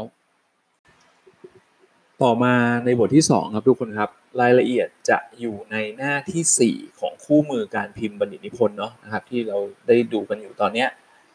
ในบทที่2เนี่ยจะมีชื่อบทว่าข้อเสนอการฝึกประสบการณ์วิชาชีพ ซึ่งดูจากชื่อแล้วมันงงมากเลยว่าไอ้ข้อเสนอการฝึกประสบการณ์วิชาชีพมันคืออะไร ผมอธิบายง่ายๆอย่างนี้ครับ บทที่ 2 ที่มีชื่อว่าข้อเสนอการสรุปประสบการณ์วิชาชีพเนี่ยมันคือบทที่สรุปรายละเอียดที่เกี่ยวข้องกับการฝึกงานทั้งหมด ดังนั้นบทที่ 2 คือพูดเรื่องฝึกงาน ง่าย ๆ เท่านี้เลยครับ บทที่ 1 พูดเรื่อง ชีวิตมหาลัย พูดเรื่องรายละเอียดของหัวข้อบัณฑิตนิพนธ์จบบทที่1ไปแล้ว พอขึ้นบทที่2ปุ๊บบัณฑิตนิพนธ์มันเป็นการสรุปรายละเอียดของตัวคุณเนี่ยที่เกี่ยวข้องกับชีวิตมหาลัยเรื่องที่คุณเรียนมา รวมถึงรายละเอียดของการฝึกงานด้วย ดังนั้นในบทที่ 2 จึงต้องมีรายละเอียดที่เกี่ยวข้องกับเรื่องฝึกงานทั้งหมดเลย ดังนั้นอะไรที่เป็นรายละเอียดที่เกี่ยวข้องกับการฝึกงานเนี่ยจะอยู่ในบทที่ 2 นี้ครับ ที่มีชื่อว่าข้อเสนอการฝึกประสบการณ์วิชาชีพโอเคนะ โดยในบทที่2เนี่ยรูปแบบของการพิมพ์บทที่2เนี่ยเขาแบ่งบทไว้ให้แล้วครับ ว่าบทที่2เนี่ยจะมีหัวข้อเป็น 2.1 2.2 2.3 แล้วก็ 2.4 ดังนั้นเรามาไล่กันพร้อม ๆ กันทีละหัวข้อเนาะหัวข้อ 2.1 ครับ คือหัวข้อซึ่งเป็นรายละเอียดของข้อมูลองค์กร หรือหน่วยงานที่คุณไปฝึกประสบการณ์วิชาชีพอะดังนั้นหัวข้อ 2.1 คือ คุณต้องใส่รายละเอียดอะไรก็ได้ เมื่อให้คนมาอ่านแล้วเห็นภาพว่าคุณฝึกงานที่ไหนทำงานที่ไหน และที่นั่นมีรายละเอียดอะไรบ้างที่ควรทราบ อ่านแล้วเห็นภาพได้ว่า คุณฝึกงานที่ไหนเขาทำอะไร มีกลุ่มลูกค้าเป็นใคร หรือรายละเอียดอะไรก็ได้ ที่คุณเห็นว่าเมื่อคนมาอ่านในบทนี้แล้วอะจะเห็นภาพได้ว่าบริษัทที่คุณอยู่เนี่ยมันคืออะไร ดังนั้นในหัวข้อ 2.1เขาก็มีตัวอย่างมาให้อะว่าคุณอาจจะใส่ประวัติหน่วยงานก็ได้ ใส่วิสัยทัศน์ ใส่พันธกิจ ใส่โครงสร้างของบริษัท ใส่ขั้นตอนการทำงานก็ได้ ใส่กลุ่มตลาดก็ได้ว่าว่าเขามีลูกค้าเป็นกลุ่มไหน ใครเป็นใครเป็นลูกค้าหลักเขาผลิตภัณฑ์มีอะไรบ้างอะไรอย่างนี้เนาะซึ่งหัวข้อตรงนี้มันอิสระครับ มันคือรายละเอียดของที่ฝึกงานของคุณหรือที่ทำงานคุณอะ คุณใส่ให้เยอะที่สุดนั่นแหละ เพื่อให้คนมาอ่านหรืออาจารย์นิเทศที่ตรวจบัณฑิตนิพนธ์เนี่ยเมื่อมาอ่านตรงนี้แล้วเนี่ยสามารถเห็นภาพได้ว่าคุณทำงานที่ไหนฝึกงานที่ไหนโอเคเนาะดังนั้นผมมีข้อมีมีข้อมาบอกอย่างนี้ครับสำหรับใครที่ทำงานแล้ว อันนี้คุณอาจจะต้องคุณก็สบายหน่อยเนาะก็คือรู้แล้วว่าเราจะใช้ข้อมูลที่ไหน แต่คนที่ทำงานแล้วเนี่ยมันจะต่างกันอยู่ 2 แบบ แบบที่1คือคนที่ทำงานอยู่ในองค์กร ซึ่งเป็นองค์กรแบบอย่างเป็นทางการอะเป็นหน่วยงานที่เป็นหน่วยงานภาครัฐ หน่วยงานเอกชนอะไรที่ที่มีโครงสร้างชัดเจน มีรูปแบบการทำงานชัดเจนอะไรเงี้ยข้อโชคดีของนักศึกษาในกลุ่มนี้คือเขาจะมีเว็บไซต์ของบริษัท แล้วโดยส่วนใหญ่เว็บไซต์ของบริษัทเนี่ยมันมักจะมีโครงสร้างบริษัท มักจะมีรายละเอียดของบริษัท มีประวัติบริษัทอะซึ่งคุณสามารถไปก๊อปปี้ตรงนั้นมาใส่ในตรงนี้ได้เลยนะ เพียงแต่ว่าคุณต้องเขียนอ้างอิงนะครับ ว่าไปเอามาจากไหนเว็บไซต์ไหนอะไรเงี้ยตามรูปแบบของการทำอ้างอิงบรรณานุกรมนะครับ แต่มันจะมีนักศึกษาอีกแบบหนึ่งครับ คือนักศึกษาที่ทำงานแล้วก็จริงอะแต่มันเป็นงานส่วนบุคคลของเขาเป็นร้านของเขาเอง เป็นร้านของครอบครัว เป็นธุรกิจครอบครัวอะไรเงี้ยซึ่งแบบนี้อาจจะไม่มีเว็บไซต์ ซึ่งมีการสรุปรายละเอียดของประวัติ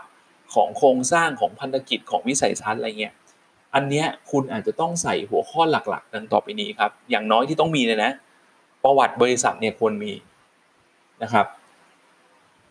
ลักษณะการทำงานอะหมายถึงว่าบริษัทเนี้ยเขามีมีการทำงานยังไงอะต้องมีขั้นตอนการทำงานเนี่ยควรต้องมี ผลิตภัณฑ์ที่เขาทำออกมาเนี่ยคืออะไรเป็นผลิตภัณฑ์ไหมเป็นสินค้าหรือบริการอะไรเงี้ยมีสินค้าอะไรบ้าง มีบริการรูปแบบไหนบ้าง อันนี้ต้องมีนะครับ แล้วก็กลุ่มลูกค้าเป็นใครใครเป็นผู้ใช้บริการบ้างอันนี้ควรมี แล้วอันสำคัญเลย คือโครงสร้างบริษัทเนี่ยควรต้องมี ถึงแม้จะเป็นธุรกิจครอบครัวหรือว่ามันเป็นร้านอะไรเงี้ยแต่คุณก็ต้องสรุปออกมาให้ได้ว่าในบริษัทคุณเนี่ยมีกี่ตำแหน่ง แต่ละตำแหน่งมีใครเป็นหัวหน้ามีใครเป็นลูกน้อง ลูกน้องตำแหน่งอะไรเกี่ยวข้องกับใครบ้างอะไรเงี้ยนะครับ ดังนั้นหัวข้อ 2.1 เนี่ย สำหรับคนที่มีบริษัทซึ่งมีเว็บไซต์ ซึ่งสรุปรายละเอียดตรงนี้คุณทำง่ายเลย แค่ไปก๊อปมาวางจัดให้เรียบร้อยสวยงามแล้วก็อ้างอีก แต่คนที่ไม่มีบริษัทที่มีเว็บไซต์เนี่ยคุณต้องสรุปเองอะอาจจะต้องไปสัมภาษณ์เจ้าของบริษัทไปสัมภาษณ์พนักงานที่ทำงานอะไรเงี้ยซึ่งก็จะยากขึ้นมาหน่อยนะครับนี่คือ 2.1 2.1 คือข้อมูลบริษัทนะครับต่อมา 2.2 ครับคือวัตถุประสงค์ในการฝึกประสบการณ์วิชาชีพ 2.2ผมแปลเป็นภาษาง่ายๆ คือฝึกไปฝึกแล้ว ฝึกไปเพื่ออะไรนะครับ ตรงนี้คุณอาจจะเขียนเป็นข้อๆก็ได้นะครับ คุณอาจจะเขียนข้อๆก็ได้ หรือเขียนเป็นบรรยายก็ได้นะครับ แล้วแต่แต่เขียนหัวข้อนี้คือเขียนแล้วให้รู้ว่าเราฝึกไปเพื่ออะไร อันนี้คุณต้องคิดเองนะครับ ต่อมาครับ 2.3 อันนี้หัวข้อสำคัญ คือขอบเขตงานในการฝึกประสบการณ์วิชาชีพ ก็คือบอกอะว่าคุณทำงานในฝ่ายไหน ฝึกงานในฝ่ายไหน แล้วฝ่ายนั้นมีการมอบหมายงานอะไรให้คุณทำบ้างนะครับนะต่อมา 2.4 ครับ คือประโยชน์ที่ได้รับจากการฝึกประสบการณ์วิชาชีพ แปลเป็นภาษาง่าย ๆ คือฝึกแล้วได้อะไรนะครับ 2.2 คือฝึกไปเพื่ออะไร ส่วน 2.4 คือไอ้เพื่อที่คุณตั้งใน 2.2 เนี่ยคุณได้ตาม 2.4 ไหม ดังนั้น 2.4 คือเมื่อคุณฝึกแล้ว คุณคิดว่าการฝึกงานเนี้ยมันให้ประโยชน์อะไรกับคุณบ้าง คุณจะเขียนเป็นข้อๆก็ได้ การเขียนเป็นข้อๆคือ 2.4ใช่ไหมก็เป็น 2.4.1 ก็ได้ 2.4.2 ก็ได้ หรือบางคนอาจจะเป็น 2.4 แล้วก็ 1 2 3 4อะไรก็แล้วแต่ แล้วแต่รูปแบบการจัดที่อาจารย์นิเทศเขาเห็นสมควรนะครับ แต่สิ่งที่ผมอธิบายตอนนี้คือรายละเอียด ในหัวข้อของบทที่ 2 ดังนั้นบทที่ 2 จะแบ่งออกเป็น 4 หัวข้อย่อย คือ 2.1 ข้อมูลของบริษัท 2.2 คือฝึกงานไปเพื่ออะไร หรือที่เรียกว่าวัตถุประสงค์ของการฝึกงาน 2.3 คือขอบเขตของงานที่คุณทำ2.4 คือประโยชน์ของการฝึกงาน ดังนั้นพูดง่ายๆ ย้ำอีกที บทที่ 2 พูดเรื่องฝึกงานอย่างเดียว ดังนั้นบทที่2เนี่ยคุณจะทำได้ก็ต่อเมื่อคุณมีสถานที่ฝึกงานแล้ว หรือคุณได้ออกไปฝึกงานแล้วนะครับ นี่คือบทที่ 2สำหรับผมนะ บทที่ 1 กับบทที่2เนี่ยทำไม่ยาก แต่รายละเอียดมันเยอะ นะครับ แต่มันไม่ยากนะครับนะบทที่ 2 จบละเรียบร้อย ต่อมาครับไปที่บทที่3ครับบทที่ 3 เรายังอยู่ที่หน้า 4 เหมือนเดิมครับ บทที่ 3 มีชื่อว่าวิธีการดำเนินงาน และผลการวิเคราะห์ข้อมูล ดูจากชื่อบทคุณพอจะเดาได้ไหมว่าบทที่ 3 จะพูดเรื่องอะไร บทที่ 3 ที่มีชื่อว่าวิธีการดำเนินงาน และผลการวิเคราะห์ข้อมูล พูดอยู่เรื่องเดียวครับบทที่3คือวิจัย อย่างอย่างที่ผมบอกไปเนาะว่าบัณฑิตนิพนธ์มันเป็นการทำสิ่งที่เรียกว่าการสรุปรายละเอียดต่างๆ และเป็นการศึกษาข้อมูลของที่ฝึกงานเนาะโดยวิธีการศึกษาเนี่ยเราใช้วิธีการวิจัย ดังนั้นในบทที่ 3 จึงเป็นการพูดเรื่องวิจัยโดยละเอียดทั้งหมดเลย ดังนั้นบทที่ 3 ในบัณฑิตนิพนธ์จึงพูดเรื่องวิจัยอย่างเดียวเลยครับเขาออกแบบหัวข้อมาให้แหล้วจะมีตั้งแต่ 3.1 จนถึง 3.6 ดังนั้นผมจะไปอธิบายสาระสำคัญของ 3.1 จนถึง 3.6 เนาะตอนนี้เราอยู่ที่หน้า4นะครับทุกคนครับ 3.1 ความเป็นมาและความสำคัญของปัญหา หัวข้อนี้คุณต้องเกริ่นนำครับ ว่าไอหัวข้อบริณิพนธ์ที่คุณอยากจะทำหรือไอหัวข้อวิจัยที่คุณอยากจะทำเนี้ยมันมีที่มาอย่างไงทำไมหัวข้อนี้มันถึงสมควรจะเอามาทำเป็นวิจัยทำไมถึงสมควรจะเอามาศึกษา มันมีที่มาที่ไปยังไง หรือมันมีปัญหาอะไรที่มันเป็นปัญหาสำคัญที่เราอยากจะได้คำตอบ อยากหาคำตอบว่าเราจะแก้ไขปัญหานี้ยังไง ดังนั้นหัวข้อ 3.1 ครับ คุณต้องเกริ่นนำให้คนอ่านเนี่ยเข้าใจได้ว่า อะไรคือสาเหตุ หรือที่มาที่ไปในการที่คุณจะทำวิจัย หรือหัวข้อบัณฑิตนิพนธ์ในเรื่องนี้ ตัวอย่างเช่น คุณทำเรื่องความพึงพอใจของพนักงาน คุณก็ต้องเขียนใน 3.1 ประมาณว่า หากพนักงานไม่มีความพึงพอใจในการบริหารงานนู่นนี่นั่นอะไรเงี้ยเนาะ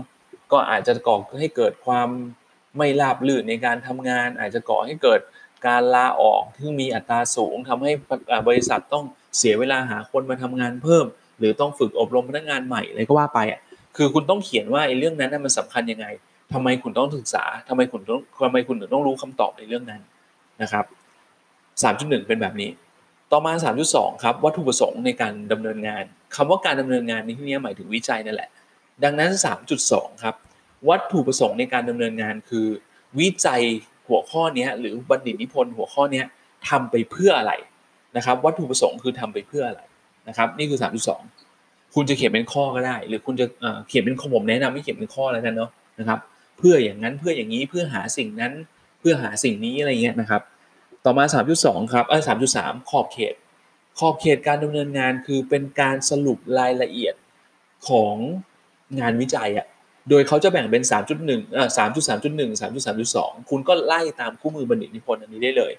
3.3.1 คือขอบเขตเนื้อหา ขอบเขตเนื้อหาคือการอธิบายตัวแปร ว่างานวิจัยนี้มีตัวแปรอะไรบ้าง ตัวแปรต้นคืออะไร ตัวแปรตามคืออะไร ตัวแปรอิสระคืออะไรตัวแปรตามคืออะไรหรือเหตุหรือหรือเหตุหรือผลมันคืออะไรเนาะซึ่งรายละเอียดตรงนี้ผมไม่ได้ผมไม่ได้ลงรายละเอียดเนาะเพราะมันวิชานี้ไม่ใช่วิชาไม่ใช่วิชาวิจัยเนาะผมแค่มาบอกว่าบัณฑิตนิพนธ์เนี่ยมันต้องใส่เรื่องอะไรของวิจัยบ้างนะครับ ดังนั้นรายละเอียดเรื่องตัวแปรนู่นนี่นั่น คุณไปทบทวนจากเนื้อหาในวิชาวิจัยเอานะครับ ต่อมาครับ 3.3.2 วิธีการดำเนินงาน หรือแปลเป็นภาษาง่ายๆ คือวิธีการวิจัยเขาก็บอกมาแล้ว ว่าสิ่งที่คุณต้องใส่คือ วิจัยนี้ใช้เครื่องมืออะไร ใช้แบบสอบถามไหมหรือใช้แบบการสัมภาษณ์ ใช้การสังเกตการไหมหรือใช้อะไรนะครับ วิธีการเก็บข้อมูลใช้อะไรเก็บนะครับ ระยะเวลาในการเก็บข้อมูลอะไร ระยะในการศึกษาคืออะไรเนี่ยคุณต้องสรุปในหัวข้อ 3.3.2อันเนี้ยระยะเวลาในการศึกษาก็คือมันก็จะเริ่มต้นตั้งแต่ฝึกงานจนถึงจนถึงฝึกงานจบนั่นแหละนะครับ ต่อมา 3.3.3 ครับประชากรและกลุ่มตัวอย่าง ก็คือผู้ให้ข้อมูลเนี่ย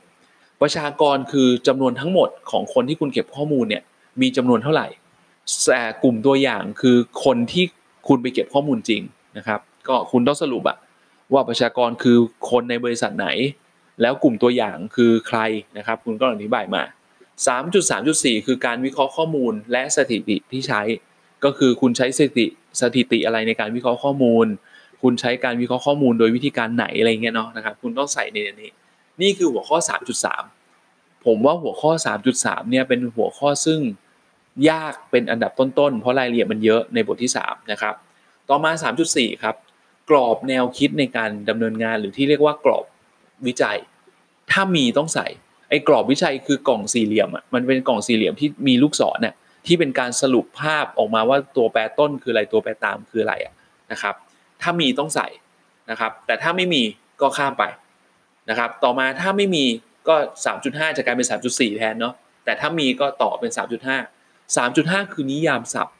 นิยามศัพท์คือการบอกว่าคำเนี้ยในงานวิจัยคุณเนี่ยมันจะมีความหมายต่างจากความหมายอื่นๆของคนที่ใช้ทั่วไปยังไง อย่างเช่นสมมุตินะสมมุติว่าคำว่านักศึกษาเงี้ยนักศึกษาตามความเข้าใจของคนอื่นๆเนี่ยนักศึกษาคือที่ไหนก็ได้ ที่เรียนที่ไหนก็ได้ถูกต้องไหม แต่ถ้าคุณใช้คำว่านักศึกษาในงานวิจัยอันนี้ที่มีความหมายต่างจากคนอื่นเข้าใจเนี่ย คุณต้องมีนิยามศัพท์เอาไว้ เขาจะได้เข้าใจได้ว่าอ๋อคำคำนี้ในงานวิจัยเนี้ยมันคือความหมายอะไร อย่างเช่นถ้าคุณศึกษาพนักงานคำว่าพนักงานในที่นี้คือพนักงานฝ่ายไหนของบริษัทไหน คุณอาจจะต้องอธิบายชัดเจน ซึ่งก็ต้องอยู่ในนิยามศัพท์นะครับ ต่อมา 3.6 ยังไงอันนี้ต้องมีครับ ซึ่งถ้าสมมุติว่า 3.4 3.5 ไม่มี ก็ไม่ต้องเป็นก็ไม่เป็นไรก็เลื่อนขึ้นไป 3.6 ก็จะกลายเป็น 3.4 แทนแบบนี้เนาะแต่ถ้ามีครบ 3.6 คือผลการวิเคราะห์ข้อมูล หรือแปลเป็นภาษาง่าย ๆ คือผลการวิจัย หัวข้อนี้ยากสุดในบทที่ 3 ครับ เพราะมันคือการเอาข้อมูลที่คุณได้จากการวิจัยเนี่ยมาสรุปให้ใส่ไว้ตรงเนี้ยมันโดยส่วนใหญ่คุณก็สรุปเป็นตารางอะว่ากลุ่มที่คุณไปเก็บมาเนี่ยกลุ่มตัวอย่างที่คุณไปเก็บมาเนี่ยชายเท่าไหร่หญิงเท่าไหร่ ช่วงอายุเท่าไหร่ อยู่ฝ่ายไหนบ้างเงินเดือนเท่าไหร่ อายุงานเท่าไหร่อะไรพวกเนี้ยมันอยู่ในหัวข้อ 3.6 เนี่ยครับนะดังนั้นพูดง่ายๆ บทที่ 3 จึงพูดเรื่องวิจัยล้วนๆ หัวข้อมีดังต่อไปนี้นะครับ อย่างที่พูดไปแล้ว เมื่อคุณทำบท 3 จบแล้ว บทที่ 3 มันจะจบที่คุณเอาข้อมูลที่คุณได้จากการวิจัยทั้งหมดเนี่ยมาใส่ในหัวข้อ 3.6 เมื่อคุณทำบท 3 เสร็จ สิ่งที่คุณทำต่อได้เลยครับ คือบทที่ 4 เพราะบทที่ 4 มันคือบทที่เป็นการสรุปอภิปรายผลและข้อเสนอแนะ บทที่ 4 อยู่ในหน้า5นะครับทุกคนครับบทที่ 4 อยู่ในหน้า5แล้วนะครับ บทที่4เนี่ยจะมีหัวข้อหลักๆอยู่ 3 หัวข้อ คือสรุปอภิปรายผลและเสนอแนะ เรามาเริ่มที่สรุปก่อน 4.1 คือสรุป สรุปเขาก็บอกไว้แล้วว่า 4.1 เนี่ยจะแบ่งออกเป็น 4.1.1 กับ 4.1.2 4.1.1 เนี่ยคือสรุปผลการวิเคราะห์ข้อมูล แปลเป็นภาษาง่าย ๆ คือการสรุปผลวิจัย ในบทที่3เนี่ยรายละเอียดทั้งหมดของการวิจัยเนี่ยหมายถึงว่าคุณได้ข้อมูลอะไรบ้างจากการวิจัยเนี่ยอยู่ที่ 3.6 4.1.1เนี่ยให้คุณมาสรุปโดยย่อๆให้คุณอธิบายแบบย่อๆใน 4.1.1อะไม่ใช่ก๊อปมาทั้งหมดนะครับ คือย่อๆว่ารายละเอียดมันเป็นยังไง เพื่อที่เวลาคนที่อ่านบท 3 เสร็จแล้ว เขามาอ่านบท 4 ต่อ จะได้รู้ว่าบทสรุปของการวิจัยที่ได้สำคัญสำคัญเนี่ยมันเป็นยังไงบ้างนะครับ ต่อมาสรุปผลเนี่ยการสรุปผลในบัณฑิตนิพนธ์เนี่ยมันไม่ใช่สรุปผลเรื่องวิจัยอย่างเดียวครับ มันต้องสรุปผลเรื่องการฝึกงานด้วย ดังนั้นในหัวข้อ 4.1 เนี่ยมันจึงมีการแบ่งเป็น 4.1.2 ไว้ด้วย เพื่อให้คุณสรุปปัญหาและอุปสรรคในการฝึกงานไว้ด้วย แน่นอนคุณก็เขียนไปเลยจะเขียนข้อๆก็ได้หรือเขียนเป็นอธิบายก็ได้ นะครับ เขียนอธิบายคือการเขียนเป็นย่อหน้าก็ได้นะครับ ว่าฝึกงานมีอุปสรรคอย่างนั้นอย่างนี้อะไรก็ว่าไปนะครับ นี่คือหัวข้อแรกของบทที่ 4 คือสรุปผล การสรุปผลจึงเป็นการสรุปผลการวิจัยอันที่ 1 กับการสรุปผลเรื่องการฝึกงานอันที่ 2 ต่อมาครับ หัวข้อสรุปผลผมว่าไม่ยากนะครับ มันไม่ยากแต่อันที่ยากคืออันนี้ครับ 4.2 อภิปรายผล การอภิปรายผลนักศึกษาต้องเข้าใจแบบนี้ครับ มันไม่ใช่การสรุปนะ เพราะการสรุปมันทำไปแล้วในหัวข้อ 4.1 อภิปรายผลแปลเป็นภาษาง่าย ๆ นะ มันคือการดูว่าไอ้ผลวิจัยของเราเนี่ย มันมีลักษณะยังไง โดยคำว่ามีลักษณะยังไงในที่นี้มันทำได้อยู่ 2 แบบ แบบที่ 1 คือแบบที่เขาฮิตฮิตทำกันอาจารย์นิเทศส่วนใหญ่จะให้ทำครับ การอภิปรายผลแบบแรกคือการเอาผลวิจัยของคุณเนี่ยไปเปรียบเทียบกับผลวิจัยของคนอื่น ในหัวข้อที่เขาทำเหมือนกัน คำถามคือ แล้วเราจะไอผลวิจัยเราอะอยู่บทที่สามนะอยู่บทที่สามในหัวข้อสามจุดหกแต่ไอผลวิจัยคนอื่นเนี่ย เราจะไปเอามาจากไหน ถ้าคุณยังจำได้ครับ บทที่หนึ่งในหัวข้อ1.4มีการให้ใส่งานวิจัยที่เกี่ยวข้อง ดังนั้นงานวิจัยที่เกี่ยวข้องที่ใส่ในบทที่1เนี่ยจึงจะเอามาใช้ในตอนอภิปรายผลตรงนี้แหละ ว่าผลที่เขาได้ หมายถึงงานวิจัยของคนอื่นเนี่ยกับผลที่คุณได้เนี่ยสอดคล้องกันคำว่าสอดคล้องคือเหมือนกัน หรือแตกต่างกันยังไง นี่คือการอภิปรายผลแบบแรกครับ ตัวอย่างเช่นนะ ตัวอย่างเช่น สมมุติว่าคุณทำเรื่องความพึงพอใจของพนักงานเนี้ยในบริษัทของคุณ แล้วคุณก็ไปเอางานวิจัยเรื่องความพึงพอใจของพนักงานของคนอื่นมาใส่ในบทที่1เอาไว้ใส่ไว้สักสามคนเนี้ยคุณก็ต้องเอาผลของคุณเนี่ยไปเปรียบเทียบกับเขาตัวอย่างเช่น สมมุติว่าคุณ ผลการวิจัยของคุณพบว่า บริษัทของคุณเนี่ยผู้หญิงมีความพึงพอใจในการทำงานมากกว่าผู้ชายโอเคนะ แล้วคุณก็ไปดูครับไปดูผลวิจัยของ 3 คนที่คุณใส่อะก็ปรากฏว่าเขาก็พบค้นพบเหมือนกันว่าผู้หญิง จากการวิจัยของเขาเนี่ยเขาก็พบว่าผู้หญิงเนี่ยทั้ง 3 คนเลย ผู้หญิงเนี่ยมีความพึงพอใจในการทำงานมากกว่าผู้ชายเหมือนกันหมดเลย คุณก็มาเขียนในตรงอภิปรายผลตรงนี้ได้เลยครับว่า จากการวิจัยของข้าพเจ้า ในประเด็นเรื่องว่าในเรื่องเพศเนี่ยว่าเพศไหนมีความพอใจมากน้อยในการทำงานมากกว่ากันเนี่ยมีความสอดคล้องกับการวิจัยของคนนี้คนนี้เรื่องนี้เรื่องนี้ว่าเพศหญิงมีความพอใจในการทำงานมากกว่าผู้ชายอย่างนี้เป็นต้น แต่ถ้ามันแตกต่างกันคุณก็อธิบายว่าของคุณแตกต่างกับเขายังไงโอเคเนาะนี่คือการอภิปรายผลแบบแรกที่คนอาจารย์เทศส่วนใหญ่ชอบให้ทำกับอีกแบบหนึ่งครับ อันนี้ผมชอบไปทำคือนอกจากคุณไปวิเคราะห์ ว่ามันสอดคล้องหรือแตกต่างจากงานวิจัยคนอื่นแล้วยังไงเนี่ยอีกอย่างหนึ่งคือผมมักจะแนะนำให้คุณว่า แล้วผลที่คุณได้จากการวิจัยเนี่ย คุณเอาไปใช้ยังไงได้บ้าง คุณมีความคิดเห็นยังไงว่าไอ้ผลวิจัยที่คุณได้เนี่ย คุณจะเอาไปประยุกต์ใช้ในที่ทำงานคุณยังไง หรือคุณจะเอาไปประยุกต์ใช้ในที่ฝึกงานได้ยังไง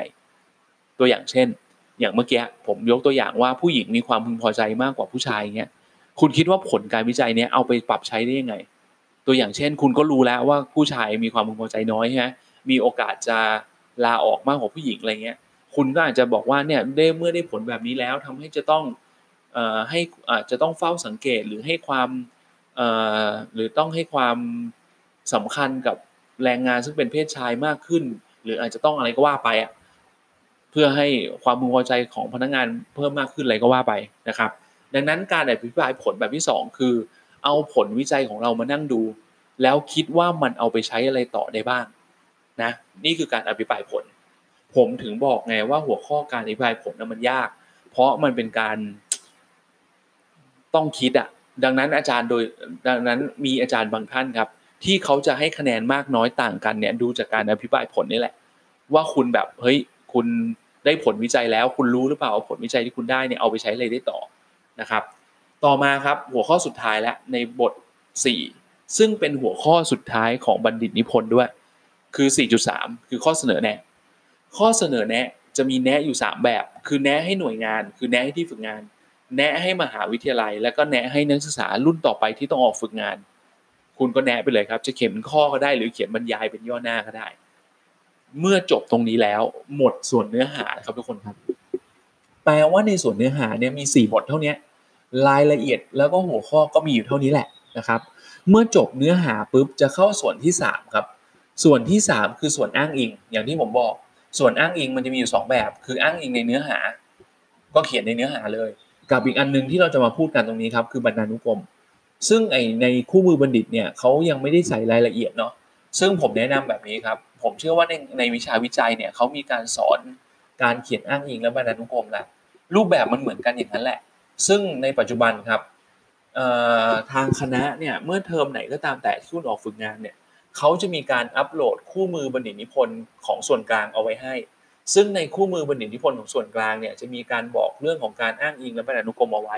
คุณดูวิธีการเขียนบรรณานุกรมและอ้างอิงจากในนั้นได้นะครับแต่สิ่งที่ผมจะมาบอกในรายวิชานี้คือ เมื่อจบบท 4 จะต่อด้วยบรรณานุกรม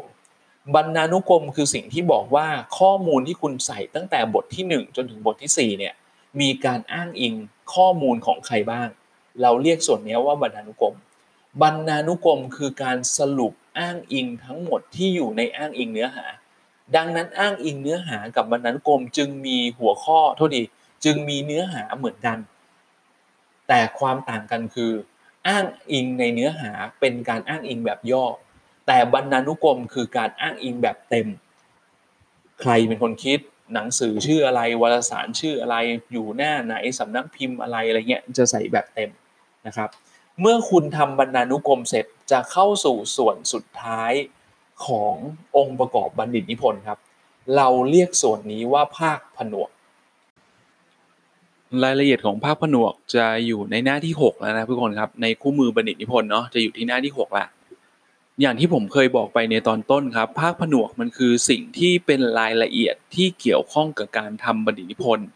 แต่มันไม่ใช่เนื้อหาหลักอะ่ะมันเลยโดนแยกออกมาอยู่เป็นภาคผนวกโดยเฉพาะนะครับ โดยภาคผนวกที่มีโอกาสจะเกิดขึ้นได้ มีทั้งสิ้น 1 2 3 4 5 6 มีทั้งสิ้น 6 โดยภาคผนวกจะไล่จะไล่ลำดับเป็นใช้ตัวอักษรน่ะ ก็จะเป็นภาคผนวกกอไก่ภาคผนวกขอไข่ภาคผนวกคอควายภาคผนวกงองูภาคผนวกจอจานภาคผนวกชอชิง สิ่งที่คุณต้องทราบในเบื้องต้นคืออย่างนี้ครับ คุณไม่จำเป็นต้องมีภาคผนวกครบตั้งแต่กอไก่จนถึงชอชิง คุณจะมีภาคผนวกอันไหนก็ได้ แต่ถ้าสมมุติว่าในอันไหนที่คุณไม่มีเนี่ย ให้คุณไล่อันข้างล่างเนี่ยขึ้นมาแทนผมอธิบายให้คุณเข้าใจง่ายแบบนี้ สมมุติเช่น คุณมีภาคผนวกกอไก่แล้วยังไงคุณต้องมี ภาพผนวกกอไก่คือประวัติผู้จัดทำบัณฑิตพลคือตัวคุณน่ะคุณก็ต้องใส่ว่าคุณคือใครมีประวัติการทำงานยังไง มีประวัติการศึกษายังไงอะไรอย่างนี้เนาะใส่ไว้นะครับ สมมุติว่าคุณไม่มีผนวก ถ้าสมมุติว่าคุณไม่มีผลงานที่ได้ในระหว่างการทำงาน คือมันไม่มีชัดเจนอะมันเป็นแค่งานที่คุณทำเป็นปกติอยู่แล้วอะมันไม่ใช่ผลงานหลักอะไรอะแปลว่าผนวกแปลว่าภาคผนวกขอไข่คุณไม่มี คุณก็ต้องขยบภาคผนวกคอควายเนี่ยมาเป็นภาคผนวกขอไข่แทน ดังนั้นผมสรุปให้ฟังง่ายๆ คือ ภาคผนวกที่คุณจะมีได้ มันจะไล่ตั้งแต่กอไก่จนถึงฉอฉิง แต่ถ้าตัวไหนไม่มี ให้เอาภาคผนวกในลำดับถัดไป ขึ้นมาเป็นภาคผนวกในระดับนั้นแทน ก็ไล่ขึ้นไปเลย ดังนั้นผมอธิบายในเบื้องต้นแบบนี้ก่อน ภาคผนวกที่คนส่วนใหญ่มันจะมีนะ คือภาคผนวกกอไก่ คือประวัติภาพผนวกอีกอันหนึ่งที่คนส่วนใหญ่ควรมีที่ส่วนใหญ่มักจะมีคือภาพผนวกคอควาย แต่ภาพผนวกคอควายเนี่ยมักจะมาแทนภาพผนวกขอไข่ มันจึงจะกลายเป็นภาพผนวกขอไข่แทน เพราะมันเป็นรูปขณะมันเป็นรูปภาพอะขณะที่ฝึกงานอะก็มีการถ่ายภาพไว้มีการนู่นนี่นั่นทำกิจกรรมกับที่ทำงานก็ถ่ายไว้อะไรเงี้ยแล้วอีกอันหนึ่งที่มักจะมีกันคือภาพผนวกจอจาน ซึ่งภาพผนวกจอจานเนี่ยมักจะโดนเปลี่ยนเป็นภาพผนวกคอควาย พราะไล่ขึ้นมาแทนเป็นอันดับที่ 3 มันคือแบบสอบถามที่ใช้ในการวิจัย โอเคเนาะนะครับโอเคนะ ดังนั้นเดี๋ยวผมอธิบายภาพผนวกที่มันมีโอกาสเกิดขึ้นให้ครบถ้วนก่อนภาพผนวกกอไก่พูดไปแล้วคือประวัติ ประวัติที่คุณต้องใส่เนี่ย คุณไม่ต้องแบบใส่เยอะแยะนะ แต่คุณใส่เป็นแค่หัวข้อ เช่นคุณคือใครชื่อนามสกุลอะไร อายุเท่าไหร่อะไรเงี้ยใส่ได้ แต่สิ่งที่ควรจะใส่คือประวัติการทำงาน ประวัติการศึกษาเนี่ยควรใส่นะครับ ประวัติการทำงานก็คือ เพื่อให้รู้ว่าคุณทำงานที่ไหนมาบ้างอะอย่างย่อๆนะครับ อาจจะใส่ที่สำคัญสำคัญก็พอนะครับ ส่วนประวัติการศึกษาก็ใส่ไม่ต้องใส่ตั้งแต่อนุบาลเนาะมันจะยาวไปนะครับ ใส่แค่ตอนมัธยมก็ได้ครับประถมมัธยมมาใส่ได้นะครับนะนี่คือภาพหนวกกอไก่ ต่อมาภาพผนวกขอไข่ครับภาพผนวกขอไข่ตามหลักการแล้วเขาให้ใส่ผลงานที่ได้จากการปฏิบัติงาน แต่เขามีวงเล็บไว้ข้างหลังว่าถ้ามี ผมอธิบายเพิ่มแบบนี้จริง ๆ ทุกคนไปฝึกงานมาได้งานหมดแหละถูกต้องไหมแต่ความหมายของภาพผนวกขอไข่ในที่นี้หมายถึงเป็นงานพิเศษหรือเป็นโปรเจกต์พิเศษอะอย่างเช่นสมมุติว่าคุณเป็นพนักงานบัญชีสมมุตินะ แล้วเขาแล้วคุณออกไปฝึกงาน แล้วเขาให้ทำคู่มือของพนักงานบัญชีอะไรเงี้ยอะอย่างเงี้ยคุณเอามาใส่ในพระหนูขอไข่ได้ แต่คุณเป็นพนักงานบัญชีอยู่แล้วอะแล้วคุณต้องแบบทำเงินเดือนของพนักงานอยู่เป็นประจำอะ หรือทำแบบใบเสนอราคาอะไรอย่างงี้พวกเนี้ยงานพวกนี้เป็นงานรูทีนหรืองานประจำอะมันไม่ถือเป็นภาคผนวกขอไข่ที่ต้องเอามาใส่อะภาคผนวกอ่าภาคผนวกขอไข่เอามาใส่คือต้องเป็นงานพิเศษอะต้องเป็นงานที่เป็นโปรเจกต์พิเศษที่เป็นผลงานที่เอาตัวอย่างมาใส่ได้อย่างชัดเจนอะดังนั้นถ้าใครไม่มีไม่เป็นไรครับ เลื่อนภาคผนวกคอควายมาเป็นภาคผนวกขอไข่แทน ผมเชื่อว่าอันนี้มีแน่ๆ ภาคผนวกคอควายคือรูปภาพขณะปฏิบัติงาน โอ้โห สบาย เดี๋ยวนี้มือถือเราถ่ายรูปกันได้สบายอยู่แล้ว คุณก็อาจจะถ่ายภาพอะไรก็ได้นะถ่ายภาพตอนที่คุณพิมพ์งาน ถ่ายภาพที่คุณเดินเอกสารอยู่ ถ่ายภาพที่คุณกำลังทำกิจกรรมกับที่ทำงาน ถ่ายภาพตอนที่คุณไปร่วมกิจกรรมอะไรของที่ทำงานอะไรเงี้ยใส่ได้นะครับ แต่เมื่อจะใส่ต้องใส่เป็นภาพสีเนาะนะครับ ใส่เป็นภาพสีนะครับ ต่อมาครับภาพผนวกงองู ซึ่งอาจจะมีหรือไม่มีก็ได้นะครับภาพผนวกงองูคือสำเนาเอกสารสำคัญ ที่เกี่ยวกับการฝึกงาน เช่น ใบรับรองการทำงานหนังสืออนุเคราะห์ฝึกงานอะไรเงี้ยถ้ามีก็ใส่ถ้าไม่มีก็ไม่ต้องใส่ หรือมีแล้วไม่ใส่ก็ได้ไม่เป็นไร แต่ถ้าจะใส่รบกวนเรียงลำดับ จากเก่ามาใหม่สุด หรือจากใหม่มาเก่าสุดเลือกอย่างใดอย่างหนึ่งนะครับเพื่อให้ลำดับของเอกสารมันเรียงตามวันที่อะพูดง่ายๆนะครับ ต่อมาภาพผนวกจอจานครับอันนี้มีแน่นอน แต่ภาพผนวกจอจานของส่วนใหญ่จะกลายเป็นภาพผนวกคอควาย คือแบบสอบถาม แต่บางคนไม่ได้ใช้แบบสอบถาม มันก็คือการเอาเครื่องมือที่ใช้ในการวิจัยมาใส่นั่นแหละ บางคนเป็นบทสัมภาษณ์นะครับ บางคนเป็นบทสัมภาษณ์ บางคนเป็นรายละเอียดของประชากรและกลุ่มตัวอย่างอะไรเงี้ยเอามาใส่นะครับ แต่โดยส่วนใหญ่จะเป็นแบบสอบถาม ก็คือคุณใช้แบบสอบถามอะไรในการวิจัย คุณเอามาใส่ในภาพผนวกจอจาน ซึ่งบางคนอาจจะเป็นภาพผนวกคอควายนะครับบางคนอาจจะเป็นภาพผนวงองูแล้วแต่ และสุดท้ายครับภาพผนวกชอชิงคือถ้าใครใช้โปรแกรม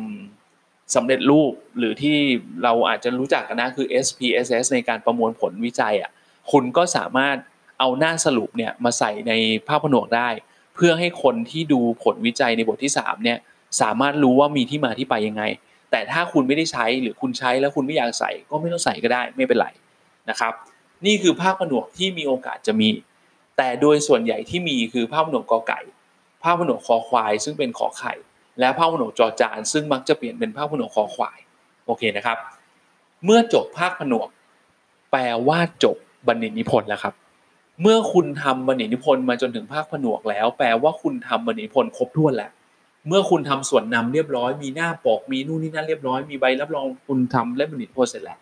เหลือแค่เข้าเล่มอาจารย์อาจารย์นิพนธ์อาจารย์อาจารย์ที่ดูแลเรื่องบรรณินิพนธ์ซึ่งคืออาจารย์นิเทศเป็นคนตรวจ สั่งเข้าเล่มเซ็นเล่มจบละนะครับ ดังนั้นณตอนนี้เราพูดรายละเอียดของหัวข้อและเนื้อหาในบทที่ 1 จนถึงบทที่ 4 และองค์ประกอบครบถ้วนแล้ว ผมจึงเชื่อว่านะตอนนี้คุณน่าจะเห็นภาพของบัณฑิตพลประมาณนึงละต่อมาครับหัวข้อสุดท้ายของวันนี้ครับเราจะอยู่ที่หน้า 6 จนถึงหน้า7นะครับหัวข้อสุดท้ายวันนี้ละ คือรูปแบบของการพิมพ์บัณฑิตนิพนธ์คุณไม่ต้องคิดเองเลยเขาบอกไว้หมดแล้ว ซึ่งตรงนี้เดี๋ยวคุณไปอ่านเองได้ ในคู่มือบัณฑิตนิพนธ์เนี่ยจะบอกเลยว่าต้องใช้กระดาษขนาดเท่าไหร่ A4 แน่นอนครับ บางคนบอกว่าโหจารย์เดี๋ยวนี้เขาฮิตทำพ็อกเก็ตบุ๊กอะไรเงี้ยทำไมไม่ทำไซส์พ็อกเก็ตบุ๊กบ้าง ก็ถ้ามึงจะทำพ็อกเก็ตบุ๊กมึงไปทำของมึงเองอะไรเงี้ยเนาะแต่ที่นี่เขาใช้ใช้ A4 แล้วจะมีบอกแล้วหัวข้อใหญ่ต้องใช้ตัวหนายังไงเอ่อวางยังไงต้องมีแท็บเท่าไหร่แท็บหนึ่งแล้วต้องยังไงจะมีบอกไว้หมด นะครับหัวข้อใหญ่อยู่ชิดซ้าย หัวข้อรองพิมพ์เข้ามามีแท็บหนึ่งแท็บหนึ่งต้อง 0.5 นิ้ว และถ้าเป็นหัวข้อย่อยรองลงไปอีกก็คือแท็บหนึ่งกับสเปซบาร์อีก 3 ครั้งอะไรอย่างเงี้ยระยะเว้นระหว่างบรรทัดต้องยังไงอะไรเงี้ยเขาจะมีบอกไว้หมดครับทุกคนครับไปที่หน้า 7 ครับ ไปที่หน้า 7 ฟอนต์ใช้อะไรมีบอกต้องใช้อังสนานิวเท่านั้น ขนาดมาตรฐานโดยส่วนใหญ่คือ 16 ถ้าเป็นหัวข้อใหญ่ให้ใช้เท่าไหร่ ใหญ่สุดเท่าไหร่ตัวหนาตรงไหนบอกไว้หมด กั้นหน้าเป็นยังไง กั้นหน้านี่จะอยู่ในข้อที่4นะครับจะตั้งอาจจะเป็นการตั้งค่าของกระดาษยังไงบนเท่าไหร่ล่างเท่าไหร่ซ้ายเท่าไหร่ขวาเท่าไหร่บอกหมด การใส่เลขหน้าเป็นยังไงบ้าง บอกไว้หมด ลักษณะการพิมพ์เป็นยังไงบอกไว้หมด หน้าปกสีอะไรสันปกต้องมีอะไรบ้างบอกไว้หมด ดังนั้นคุณไปดูตรงนี้ ตอนที่คุณทำบริพลให้คุณอ่านตรงนี้อีกทีนะครับตรงนี้ผมไม่ต้องอธิบาย เพราะมันไม่ใช่รายละเอียดอะไรที่ซับซ้อนเขาบอกไว้เหมือนคู่มือทั่วไปอะคุณอ่านเข้าใจได้ แต่สิ่งที่ผมจะต้องมาแนะนำคือ การทำเล่มบรรณินิพนธ์เสร็จเนี่ยคุณจะต้องเข้าเล่มและผ่านการเซ็นรับรองเนี่ยอย่างน้อยหนึ่งเล่ม และไอ้อย่างน้อยหนึ่งเล่มวันนี้จะต้องกลับไปอยู่ในมือของอาจารย์นิเทศเพื่อตรวจและออกเกรดแต่ถ้าสมมุติว่าคุณอยากเก็บไว้เป็นส่วนตัวของคุณ อยากจะให้ที่ทำงาน คุณจะทำกี่เล่มก็ได้ครับ แต่ไม่ว่าคุณจะทำกี่เล่มก็ตามแต่หนึ่งเล่มที่เซ็นเรียบร้อยแล้ว ต้องกลับไปอยู่ในอาจารย์ในมืออาจารย์นิเทศอย่างน้อยหนึ่งเล่ม และทุกเล่มที่คุณทำจะถือว่าสมบูรณ์ต่อเมื่อคุณเข้าเล่มแล้ว และผ่านการเซ็นรับรองจากอาจารย์นิเทศ ประธานสาขา และก็คณะบดี ซึ่งเดี๋ยวไอ้รายละเอียดของการเซ็นเล่มเนี่ยหรือขั้นตอนการทำเนี่ยเดี๋ยวเราจะพูดกันในครั้งหน้า ซึ่งจะอยู่ในหน้าที่ 8 ครับทุกคนครับ ซึ่งถ้าคุณสังเกตดูนะณตอนนี้ถ้าคุณไล่เอกสารคู่มือบัณฑิตนิพนธ์ที่เราคุยกันในวันนี้คุณจะเห็นได้เลยครับว่าตอนนี้มันมีทั้งสิ้น 16 หน้าถูกต้องไหม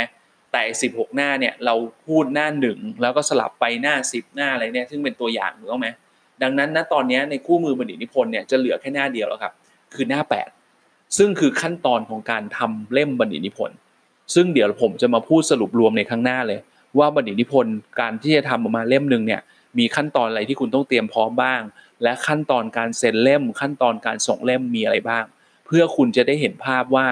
การทำบัณฑิตนิพนธ์ตั้งแต่วันแรก จนถึงวันสุดท้ายเนี่ยมีขั้นตอนอะไรบ้าง โอเคนะครับทุกคนครับ ดังนั้นในสัปดาห์นี้ก็มีเนื้อหาแต่เพียงเท่านี้ครับทุกคนครับ แล้วไว้ยังไงสัปดาห์หน้าและจะโพสต์คลิปใหม่ แล้วก็ถ้ามีรายละเอียดหรืออะไรที่คุณต้องทราบ ก่อนที่จะฟังบรรยายในครั้งหน้าเดี๋ยวผมจะส่งเข้าไปในกลุ่มไลน์เนาะโอเค ขอบคุณมากครับทุกคนครับที่เข้ามารับฟังโชคดีรักษาสุขภาพทุกคนครับ สวัสดีครับ